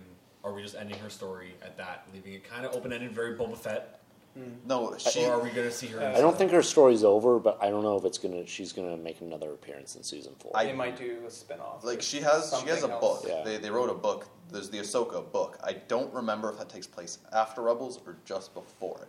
I can't imagine it takes place after Rebels. Yeah. And I- thus it takes all the yeah. mystery out of that Yeah. ending. I yeah. don't remember where. Depends Because that's on a when the book huge came out. cliffhanger, cliffhanger ending, man. Was was she actually killed there or not? Right. I don't think she's dead. I don't dead. think I'm- she's dead. Like, no. Yeah, I'd be I almost surprised. feel like there's a Why would almost a Vader leave shot of then? her. Maybe Okay. I thought she was dead. Maybe, I yeah. maybe she escaped, right? Yeah. Well, she almost killed Vader too. Like she cut his mask open and stuff. So And when you guys were talking about Vader not pursuing um, Ezra and Kanan, it, again, this is another thing that was touched on in the comics: is Vader wants to kill the Jedi. That that's that's like his personal Yeah. mission. The Emperor doesn't care. If they're not, They're out of the way threat, enough, Yeah. and Vader wants to do this, but the Emperor's like, "Nuh-uh, go do this for me because you're my little bitch." And Vader's like, "But I just want to kill them." and the Emperor dictates what Vader does, Mm-hmm. and Vader obeys him because if he doesn't, the Emperor will just kill him. And that's that's something that's not touched on. In But he movies. clearly can't just sense where they are instantly. No, we can't. No, he can't. Otherwise, He didn't- he rebels didn't- would have no point. They would find the base instantly. Yeah. He didn't there, know there Obi- are the two Jedi. Let's go kill the. You didn't destroy know the Obi base. Wan was alive until he was like 15 feet away from Yeah. him. Yeah. Like he's standing outside the ship, being like, "Oh, okay." Like he's hiding inside the ship. I right know now, right? Like, they're in a lot feet of the away. extended lore, they had it so that Jedi could only feel the presence within like certain areas. Mm-hmm. Like you had to be so close to them. Like it wasn't necessarily 15 feet. Like Or it has to be a massive event, like a planet Yeah, blowing like up a- that sends huge ripples that everyone can feel. you got to invest a gigantic lot of. XP Yeah. in the right force power. Anyway, so or roll really well in perception. that's why Yeah. I think that there's good reason as to why they don't have to die, Mm-hmm. or why both of them don't have to die. Right. That's enough about rebels. Let's talk about the big trailer. Alrighty. It's just been two weeks now, I think, since the If uh, that. yeah, since episode 8 They Mhm. released the first uh, teaser Easter trailer. That Was it weekend. Easter? two to yeah. three weeks. Yeah. Yeah. Impressions, boys. Ian. Uh, didn't really tell me a lot. It is a teaser trailer. Which is the best part. Yeah. 'Cause I hate movie trailers nowadays that like everything. I- spoil the movie. I don't watch a lot of movie Yeah. trailers now because of that. Yeah. And, and, Exactly. the, and the Star Wars trailers are really good. Give it to and and the hand of J.J. Abrams is clear in this. Whatever you think of him as a filmmaker and storyteller, and I love him despite the flaws. Uh, his trailers and his like his teases are untouchable. Like the guy knows how to sell a story. Like Yeah. all his trailers for his movies are always fantastic. And this is again, it gives you just enough, and you don't really know what the movie's about. Yeah. So I, I really liked it for that, and of course, it has a great hook at the end, like that. You know, it's time for the Jedi to end. Just like you immediately want, you immediately want to ask questions. Yeah. Right. Noah. Um, the scene that sticks with me from that movie, and this is the only thing I really remember from the trailer, to be honest, I, I, I, meh, um, is the scene when they're they're on like the it looks like salt flats, and there's the red coming up Yeah. behind them. It's like, what the, what the hell's What was the that? point It of felt that? very droid. Yeah, it was like, what's It's why are they Racing touching? Why are they touching the ground? Right, And why is a out of pod this racing match, like why is this red stuff coming out of nowhere? It reminded me of the pod race, Yeah. but then on later viewings, it looks like they're rushing towards a bunch of walkers. So It's hard to tell because What's it- the red right for? before that they show something Oh. that looked like a B wing crashing, and it looked very similar to the things that were also skimming across the ground. not a B wing. I know. Um, this you probably didn't have to sell me on episode eight, You don't say. but this movie sold me on the fact that this is gonna be another beautiful movie. Oh yeah, If you Yeah. liked episode seven, if you liked Rogue One, you're gonna like this movie. Right. they've just been upping the If anything- cinematography. If not anything, this is gonna be a beautiful movie. It's gonna be very well made. Now, the acting, we can't guarantee because it's probably very heavy on the acting. Well, I'm, I'm glad you mentioned that because there is something I, I, you know, there's a, a bit of conspiracy theory out there amongst, and this is more like film buffs than I think Star Wars fans. But if you look at uh, The Force Awakens and you look at this trailer, the one question we haven't answered is can Mark Hamill act? Can Mark Hamill act anymore? Now, th- like, there's a legion of internet fanboys about to call my out because he is the, maybe the definitive Joker, and he's done some really you know fun work. If anyone's watched The Flash, uh, he was really fun in that, and he's you know like there's a we really just want to embrace him because he seems to just be all about the fan community, and he seems to just be having a great time, and his voice work is unparalleled. But can he be wizened Luke Skywalker and have a range of emo- like? I'm not saying he can't, but the question hasn't been answered yet. So you're asking, is he now a bad actor? I have a simple answer Has for he you. always been a bad actor? That's impossible. yeah, exactly. like there is, uh, there's a bit of. Can, Could go either way. can he slip comfortably back into those shoes the way Harrison Ford did, Does where he it felt like he didn't miss a moment? Does he Does he have have a lot of lines? Right. Have You don't know. You've only heard one. Right. Maybe that's the only line he has. What You just do Maybe it's not even. Maybe it's only in the trailer. movie. It's not even in the film. Like, uh, You don't know how much acting he's going to be doing. He's, Five is he going to minute be training standing there a lot? Sure, but that doesn't mean that he's going to be doing a whole on lot Rey's of back. acting. Yeah. yeah. Uh, I'm not. I, I don't hope for that. Don't get me wrong. Like I like Mark Hamill. Of course, we're Star Wars fans. We all are rooting for Mark Hamill. I mean, he's Cocknocker. is he going to die? he's cock He's Cocknocker. Like, I gotta root for Cocknocker. But If you haven't seen Jan Silent Bob Strike Back, you got to. what are you listening to this podcast for? like it's mostly a Star Wars movie. Like Carrie Fisher and Mark Hamill are both in it. Yeah. Yeah, man. I'm not too worried about that. Yeah, neither am I. I feel like I think that Disney isn't good enough. I think if his acting isn't that great, Yeah. like the, the how good the movie looks and the awesome fight scenes or the training scenes are probably going to take away from that. It's a great point. Probably going to pull you away from Yep. if his acting isn't the And, greatest. and we'll be willing to forgive a lot. Oh yeah. I will forgive. I will forgive a wooden performance Yeah. from Mark Hamill because I don't care. I just want to see Luke Skywalker on screen again, right? Did Like, BB-8 go with her? yes. So there. No, You, no, I R2 don't did. think so. Yeah. R2. Oh, R2 right. It was R2 and Yeah. Chewie and So the Falcon. So you're probably going to have a little bit of comedic relief in there as well. It's not going to be so serious. They're, I don't can't imagine they're just going to do like an hour of hardcore serious training. Let's get really really dark. No, it'll be Even a Yoda. No, come on. Even Yoda. There was some comedy in Luke's training. Absolutely. Right. There was some, but it was. I wouldn't say. In, yeah, it was some comedy. It wasn't direct comedy, but there was certainly some laughs and mm-hmm. some. Yeah. Yoda was a funny character. Yes, He's a funny Yoda was a funny. Like his characterization in Empire was fantastic. So right? awesome. Luke can be a funny Concentrate. character too. I just. I just think that Luke needs to go full Yoda. It would be so We great. need of he, science no, he's some living character. by yourself on a remote island somewhere. Makes you a it little makes you crazy. It makes you start to, start talking like Yoda, Th- right? There was a great Twitter feed of like Luke, Hermit Luke, talking about like what he's doing all the time on loan on this island. yeah, with no house or ability to make food, it's just grass on a rock. It's like He maybe just thirty by thirty feet. and I'm just saying, we all know, we all want uh, Rey running around with Luke on her back. Yeah. Yeah. Everybody wants doing flips, climbing up a rope. I gotta say, go- The island's pretty small. I don't know how much training you're getting done on it, but it's gonna be a lot of Lots of swimming. balance. It's gonna be a lot of laps around that island, right? Star Wars does love its water, so yeah. I think, speaking of Rey, I think we can anticipate, and this also speaks to to your point about female characters in the franchise. Yeah. When I saw Force Awakens, I was just incredibly excited by her character because it's such a like it speaks to a whole new segment of the fandom, and I think the potential is really really strong for her to be to kind of become an all time great female action hero. I, I'm on the level of like a Ripley or a Sarah Connor or or a a Sigourney Weaver. Right. Yeah. Like if you if you the same sort of are passion. watching like mm-hmm. Daisy Ridley's Instagram feed is basically just her doing sword training, lifting weights. Like I think she's gonna kick some ass in this I movie. just hope she doesn't take mm-hmm. a really bad Hollywood mythology movie. What do you mean? It seems like every big action star ends up doing just a complete dud. Oh, like you, you mean Like like, outside of Star outside Wars, of the Star Wars? right. Yeah, probably. Well, Yeah, no. Listen, Daisy's agent, read those scripts carefully. All right? So we we talked we talked about, Only like, does anyone else want to add anything about Luke? I, I, and, I just want to like uh, cut away for a second here. What what's this whole Star Wars loves its water joke? in all the new movies, there's like epic water planets or like beautiful scenery with water. I don't even know how they find these islands or Okay, so- or stuff like that. The opening of Rogue One goes along a beach, a mm. beautiful water. like a, Right. in a black sand beach. It was Yeah. striking, striking cinematography. And then Oh, yeah. Kamino and Naboo. and also the planet, the fi- I forget the name of the planet at the end of Rogue One. Scarab. Scarab. Yeah, Scarif, okay, yeah. it's starting to make. a water planet. so I, Yeah. I was just thinking. you last have a lot of Jedi, water she's everywhere. training around a island surrounded by water. They're uh, they're compensating for Tatooine.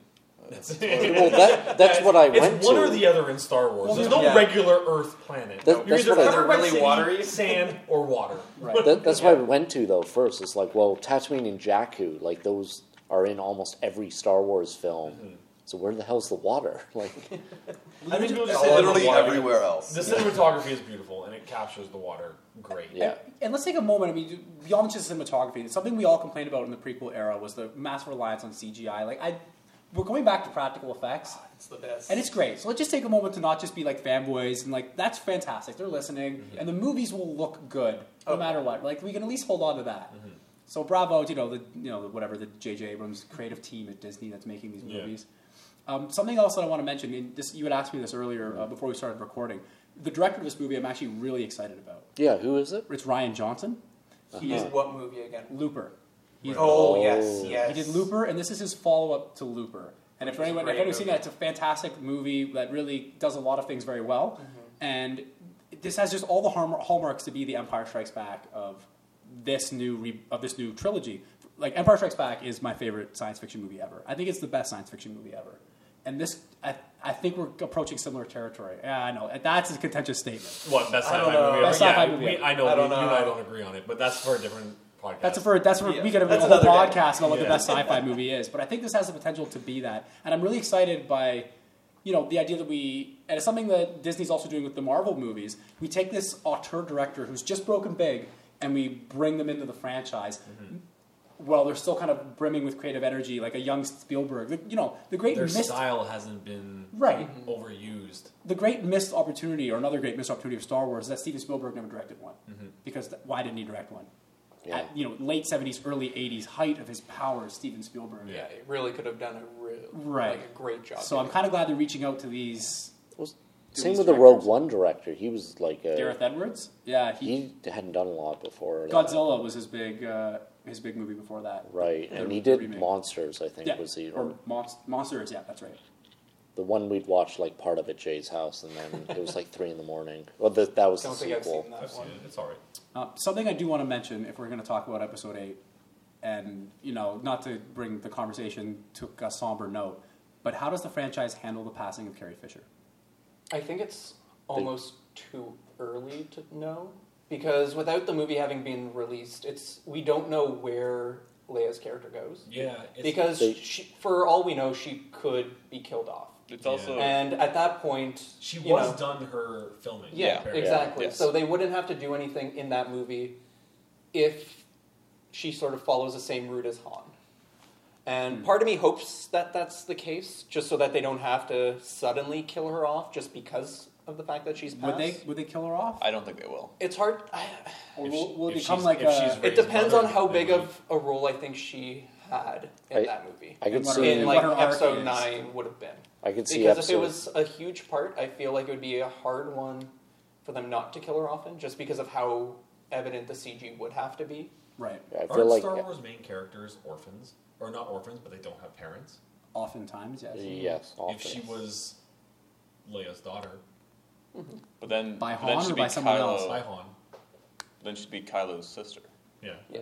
my point. I don't- I don't see As that I've happening. before Well, I, I think episode nine is going to open with like Leia's funeral. Yeah. Mm. That would be interesting And to that's see if they also maybe a really nice change tip of the cap to her as well, Yeah, That you're right. That's a great yeah, and we could kind of be like it'd be the funeral for Carrie Fisher as well. or as- the ending Mhm. of this. I feel like it would be a good episode eight. end yeah. for the episode, ending of eight, episode eight having a funeral scene Yeah. as well, or something like that. Yeah, because it would follow sort of the same kind of darkness that uh, Empire. Had. yeah Yeah. because really this movie should probably be very dark and i'm hoping it is The- dark and the- follows the same route as rogue one did Also, episode three ends with a funeral Mhm. scene Yep. where Padme dies, which Mhm. I mean, the prequels aren't really a good place to draw inspiration from, but But no, I get what, you, Yeah. I get what you're saying. So we've talked about a lot about like Rey and Luke. There is a quick shot of Finn in like a tube, and it seems like he's unconscious. Very much like being frozen in Carbonite, right? I took Well, it he as was him- unconscious at the end of episode seven. I thought the tube thing he was in was a starship. Yeah, I thought he was piloting something in a suit. I went to back the tank 'Cause because, Kylo- because he's been hurt. yeah. He like cut him up on the spine, and then he didn't wake up. Okay, if we're gonna spend a lot of the time, a lot of this movie with Rey and Luke, and Finn, like, is Finn gonna be out for most of the movie? He could No. I'm okay with no Finn as long as there's And no if Poe. that's okay, we have room, we have time to talk about other characters. Did, sorry, did you say more Poe or no Poe? More Poe. Mo Okay, Poe. good. We're on the same wavelength. His, Yeah. his fighter scenes are seen so good. Well, we Everything, everything about Poe Dameron was So fantastic. good, but how does Yeah. he push the story forward? I don't, I don't Who care. cares? I just wanna see him on Starfighter again. No, no. I just want more starfighters. with quad laser cannons, Jay. Yeah, I'd like, how. I'd like a six-hour episode eight as well, but Yeah, like how does he fit into the Yeah. to the, the grander scheme? Oh, I, I feel like what they're doing with him is they're learning from the mistake of Wedge, where Wedge became this very massively popular character in the other fiction, but in the movies he's kind of just like always also present, Wedge Antilles, and you know he's in a Starfighter yeah. So, occasionally. but but does Wedge, does Wedge need 15 minutes of screen time in every movie? Yes. Could have. Yeah. Yes. It would've- we're missing opportunities there where there's like, you know, the cool Top Gun style starfighter pilot is a character they didn't really do. Luke was that and then he wasn't and then no one filled that Is it gonna feel Well, no, tacky? is it Anakin gonna was feel that. tacky if Yeah, he doesn't? yeah. Is it gonna feel tacky if he's in the movie just for the sake of being in the movie? But And he he just is- has he a was cool never dog presented Because he's that fantastic. He is in the movie though. He's in the trailer. Yeah. His ship blows up in the trailer.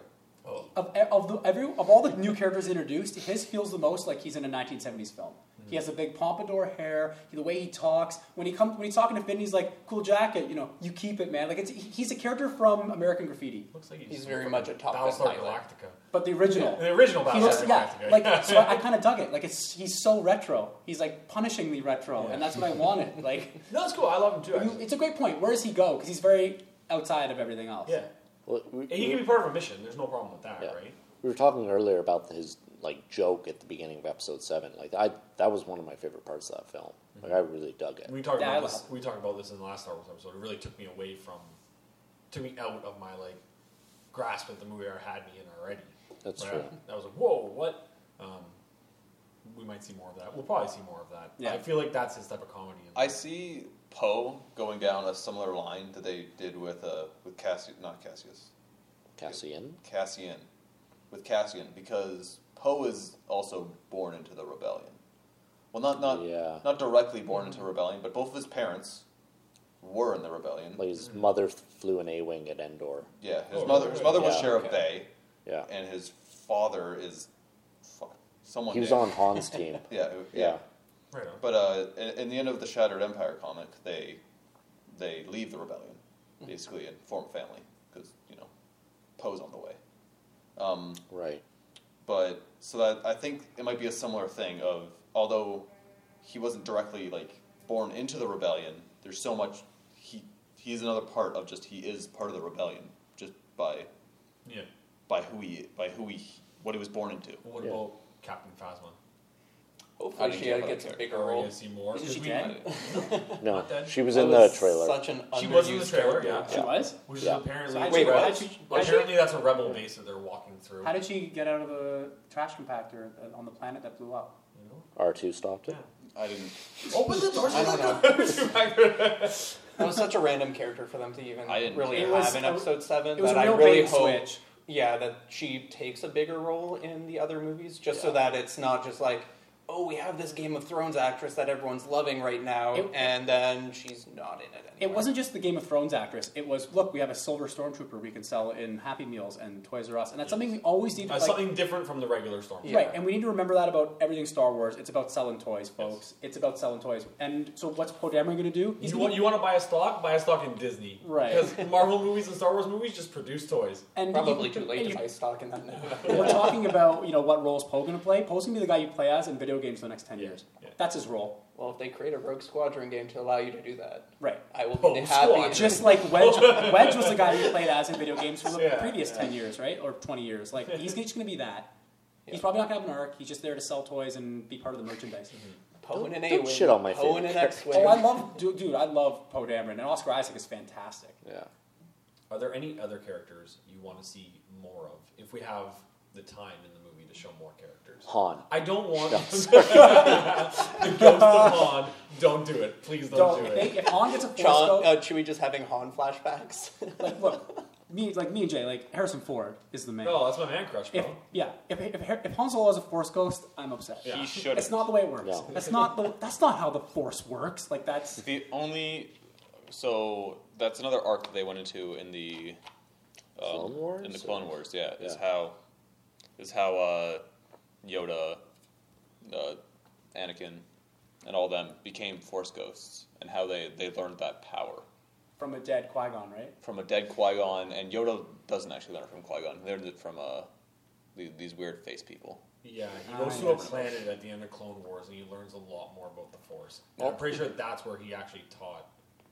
Yeah. Also, Dead Qui Gon's voiced by Liam Neeson. I don't know if anyone Yeah, knew that, yeah. which is really cool. So I have, having not seen that episode of Clone Wars, I, I have a little bit of a problem with that. If only because okay, so I'm Obi Wan. Qui Gon appears to me.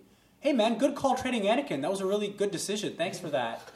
like, why is it? Where's that conversation ever had? Because oh, it's oh, by the way, you've been a ghost this whole time, so maybe you could have told me Palpatine was the fucking Sith Lord. you could have appeared and just let me know that. But thanks again for that. That was great. Like they, they- their conversation should be strained and painful, not Well, teach me your secrets. I think we've talked about this before, but from what I got from that episode with Yoda, where he goes and visits that like Force planet, is that what's is ha- what's happening just has to happen. These people have to die. The Skywalker storyline just has to continue. Maybe it's not Anakin that's the one. Maybe it's not Luke that's the one. Maybe it's Rey that's the. It's just it has the storyline just has to continue. That's what I took away from Yoda visiting this Force planet. Is that at that point he's like, I understand what's going on. I'm just going to Dagobah, just letting this shit happen, letting it unfold for now. I'm gonna come back into it at some point. Yeah, that's the whole thing. Is Yoda go, allows the Jedi Order to fall? Yeah, He because he, understands this is part of the plan. This is Yes. part of the balance of the To Force. bring balance to the Force, the Jedi need to die, yeah, which is sad. But Kind of where Wow. we're Tell, coming tell that to the six billion people on Alderaan who got vaporized. Why are we even fighting? This, why are we fighting this goddamn war if all just needs to happen? Who cares? I hate that. That's just absolutely like no, no, no, no. Okay, so That's back to- Star Wars. any characters in Episode Eight that you want to see more of? uh, uh, Not Poe, really. I already said it. I, I got one, Yeah, and it's it, more of is an interesting way to put it. But I have a character I would love to see make an appearance, and it's controversial. Um, I'm not sure every fan would be happy to see this, but I absolutely would like to see Hayden Christensen reprise his role as Anakin Skywalker. Oh, Jesus. Absolutely. With an actually good director, maybe a good script, and a touching scene where he appears as a Force ghost to Kylo Ren and begs him to get off the dark path. That scene could be fantastic. Yeah. And he like doesn't listen to him, he just throw it away. And we don't even maybe acknowledge who he is, but fans would know, everyone would know. That I would love that. That would be let, let's redeem Hayden. I know- Save No. Hayden.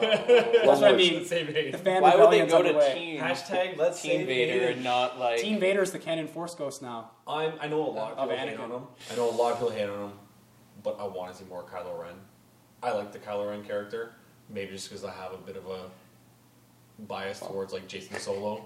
Who Clearly, that character is, Is supposed to based be on based him? I on. would really hope Kylo's in the movie. No, but like I want to see more big character. bad I, guy. we're seeing Rey's development. I want to see Kylo's development, Yes. and Yeah. we didn't see a lot of him in the trailer. We saw a Smash mask. Was that his mask or was that Yeah, Vader's that was mask? his mask. That was his mask. That's Yeah. what I thought too. Yeah, and we see him holding a lightsaber. Actually, I did think of a character that I'd like to see more of. The general of the, the First finalizer. Yeah, I forget his name. The red-haired guy. Yeah, Oh, I know. Hux. Who's I know you're talking about, yeah. yes, Hux. Mm-hmm. Yeah, he's cool. I would really like to see him sort of fleshed out more because he seemed like a really interesting sort of almost Tarkin-esque kind of mm-hmm. character, but one who might actually live a bit longer. Yeah. Jay stole mine. I was going to say Kylo Ren. Kylo Ren. I don't Just know. Adam I Driver really like- is- yeah, Adam Driver's a phenomenal actor. Yeah. He's he does the best with the script that he's given and what the director. Well, I think a Wants him to lot do. of I think a lot of people don't like him because he kind of repli- reprised almost that like that whiny Anakin role. But I Isn't that the character? exactly like he can't Like, live I up. don't understand. I hate how he's so whiny. Yeah, man. If you were fucking twenty, early twenties, late teens with like crazy good powers, you'd be a little bitchy too. And you can't And a live up huge to legacy. Vader. But no one He has teaches a you legacy over properly, his right? head, yeah. Yeah. I was also brought up in almost a very religious s kind of family, Yeah. where it was just like you're doing this Right, because yeah. it's the way things have been. He, he has a lot of ground to make up, and I- you say you want to see more of him. I completely agree, but he needs to like he needs to get some of his badass back. He needs to He He grow, got but tooled Yeah. at the end of that movie by a girl who had never picked up a lightsaber before. But he also and hasn't before that, he barely training. could handle a stormtrooper who, Neither hadn't, who doesn't win a fight in that movie. no, he did not bear. He kicked Finn's ass. Yeah. Yeah. I would imagine any of like it, it was portrayed as being like he, he he had his moments like I- Finn cuts him like he manages like Finn doesn't win a fight scene in I'm Force also Awakens. okay. I'm also going to go he back to the point that you say Finn, that you say Rey kicks his ass. I am a firm believer that Rey was part of the school I think they're going to go and that way too. had her memory wiped, so she isn't completely oblivious using a lightsaber. She knows what she's doing. She just needs to remember how to do it. I completely agree, and if that and if that's the angle they're going to, then that will redeem all that, and that's exactly what I want to see. Well, they could happen. also go the route of sort of Luke Skywalker, where the Force sort of just takes control and guides, sort of in the ways that they need at that. I think moment. Rey was a little bit above getting blasted by a training droid in the ass. Oh no, definitely, Yeah. definitely. Like from all of her scavenging time, she definitely has more skill, like inherently. yeah, as a So as- artist or whatever yeah. you want to call it, right? Yeah. Because like even when it came to like flying the Falcon, she Yeah. sort of just knew how to start it up and fly yeah. it. Yeah. Sort of just like Luke knows how to fly all of the various other aircraft, sort of just on a whim. Right. He gets in an Yeah. X-wing and he's just good at it. Same as he knows how to use a lightsaber almost immediately. Right. Like it could, they could go down that route as well. I think. All right. Uh, running low long in time, so do we want to do quick final thoughts, or do we want to break for another segment? no, let's do final thoughts. I think Okay. Cool. You want to talk about what does we talked about it a bit before, but the Last of the Jedi. What does that mean? What does that mean? What are we going to see at the end of this film? I, I think it's going to be. You know what? I'll go with this. I think it's the evolution of Star Wars. How the Jedi is George Lucas's baby. They've defined the series, and this is going in a new direction. It's the end of Lucas era Star Wars. We have It's told the a story. beginning. We have told the story. Let's kind of bring that story to a close and start on a new path. Yeah, exactly. I think that's absolutely one take. I'll take the more cynical one, and I trust me, I want it to be that. I want it to be this new thing. They kind of established that Luke is now the chosen one and Anakin is not, so perhaps he brings balance to the Force. Doesn't mean I always hated like bring balance to the Force means numerically there is two Jedi and two Sith. Like that's Yeah. what balance is. Literally, like it's like on a spreadsheet. That's what balance in the Force is. Okay, so if it's like a new philosophy and like all that is great, but I'm a J.J. Abrams fan. I know where this is going. It's time for the Jedi to end. Uh, no, we're the good guys. Train us again. Okay, same old shit. Like it's just a Yeah. tease. I think it's just a tease. I don't think like I want it to be more, but I have my doubts. Like, I- I- Maybe it's just bad guys it's- versus we great meet Luke and he's all cynical and bitter, and she's like, "Look, I'm a young preppy. I remind you of a young you." And he's like, "You're right. I found my love again. I will be the Yeah. Jedi." Like it, I think that's all it is. like maybe that's just a conversation at the beginning Right. of the training, Exactly. and then she helps them believe that yeah, I don't know. I see it as uh, Luke coming to the same consensus that Yoda did, where to bring balance to the Force, the Jedi need to die. Because he, he rebuilt the new Jedi Order, which was different from the old one. You were able to love, you were able to marry, and all that stuff in Luke's Jedi Order. But even then, he's seeing, oh no, for, for the Force to be balanced, this also can't be here. The Sith and the Jedi need to die who together. said in Luke's order you can marry and have In the, co- okay, in the in the comics. I guess, I guess Oh, it's I was like, yo, no but one ever said that shit. because yeah, is, uh, is that, is that established? Yeah, because Luke never never trained from a Jedi, so he didn't know that. He never got the dogma. Yeah. Yeah, he didn't have the Right. the whole training of no, you can't love, you can't do this. So Luke Luke marries in the comics and stuff. Luke made out with his sister. Damn it, the guy's Yeah, that's freaky. also He's true. freaky Wait, as wait, fuck. sorry. He is into some shit. In the current canon comics, he marries. No, No, I was gonna say, Okay. yeah, but we, we but, don't know all but Mara they still Jade and they everything still like that, made right? But- It's true. they still made the Jedi Order. The, like Luke's Jedi Order, that's still a thing. Yes, it that- came and then it fell. Mm-hmm. So, e- extrapolating some of that other stuff, I assume is still there. Of yes, relationships and stuff are still a thing within Ju- in- within Luke's Jedi Order. So, but it's still not close enough to being neutral. That it still needs to die with the Sith. Yeah, I mean the Jedi Order fell what fifty years ago, pretty much As at this as of point. this time, so, yeah. yeah. It's been a while. Jay. I think, man, I'm going into this movie so open minded, which I like.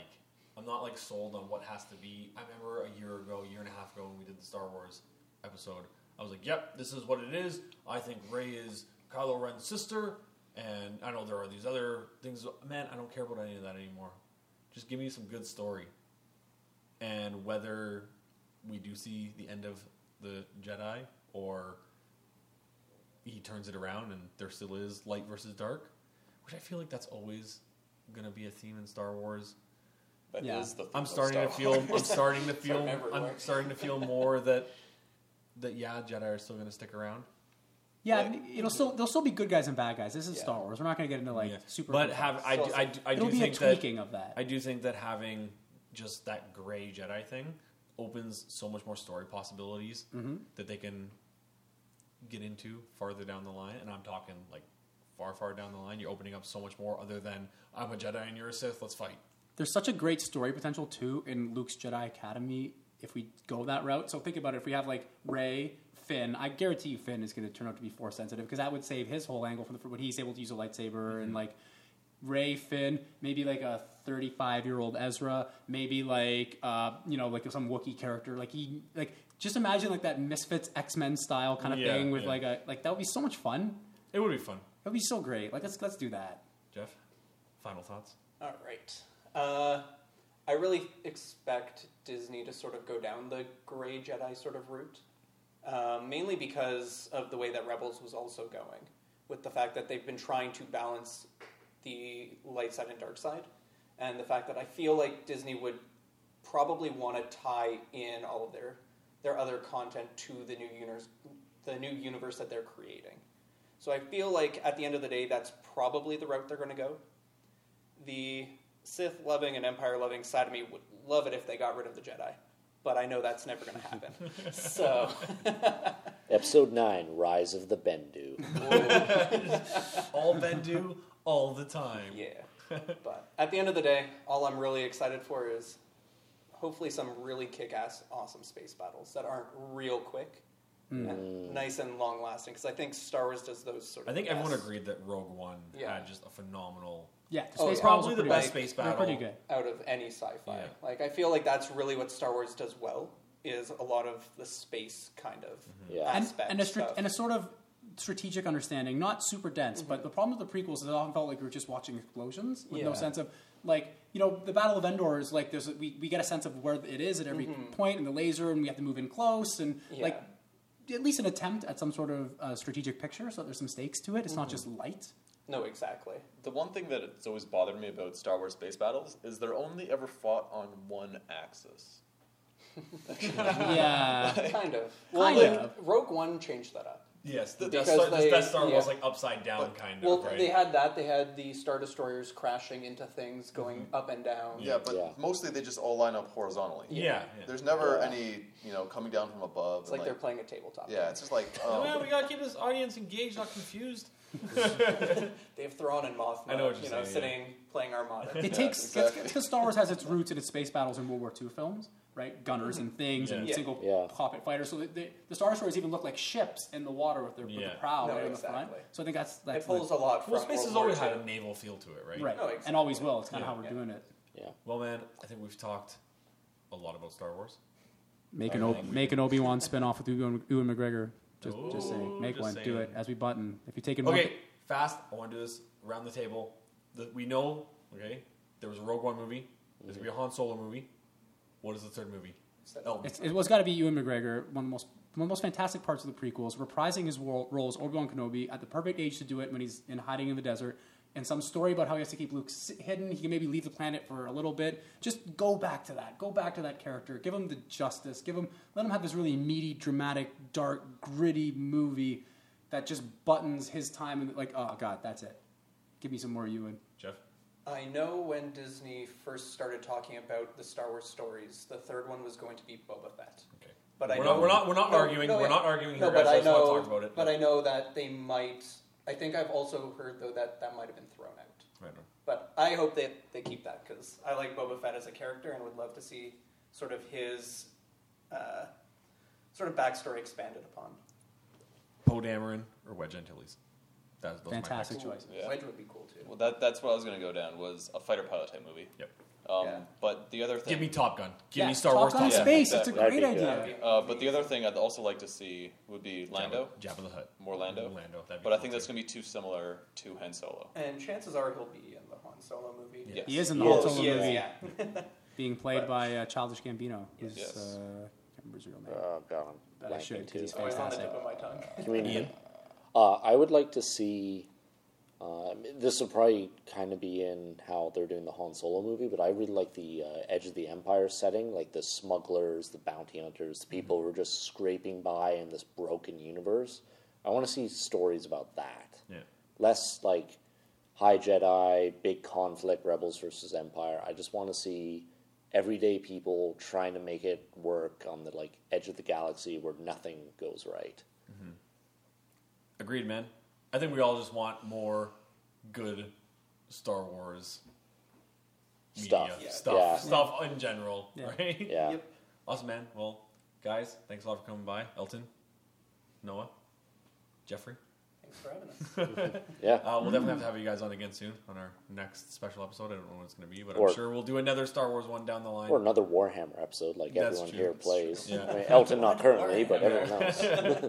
Right on, man. Well, uh, I'm Jason. I'm Ian, I'm Elton. I'm Noah. And I'm Jeff.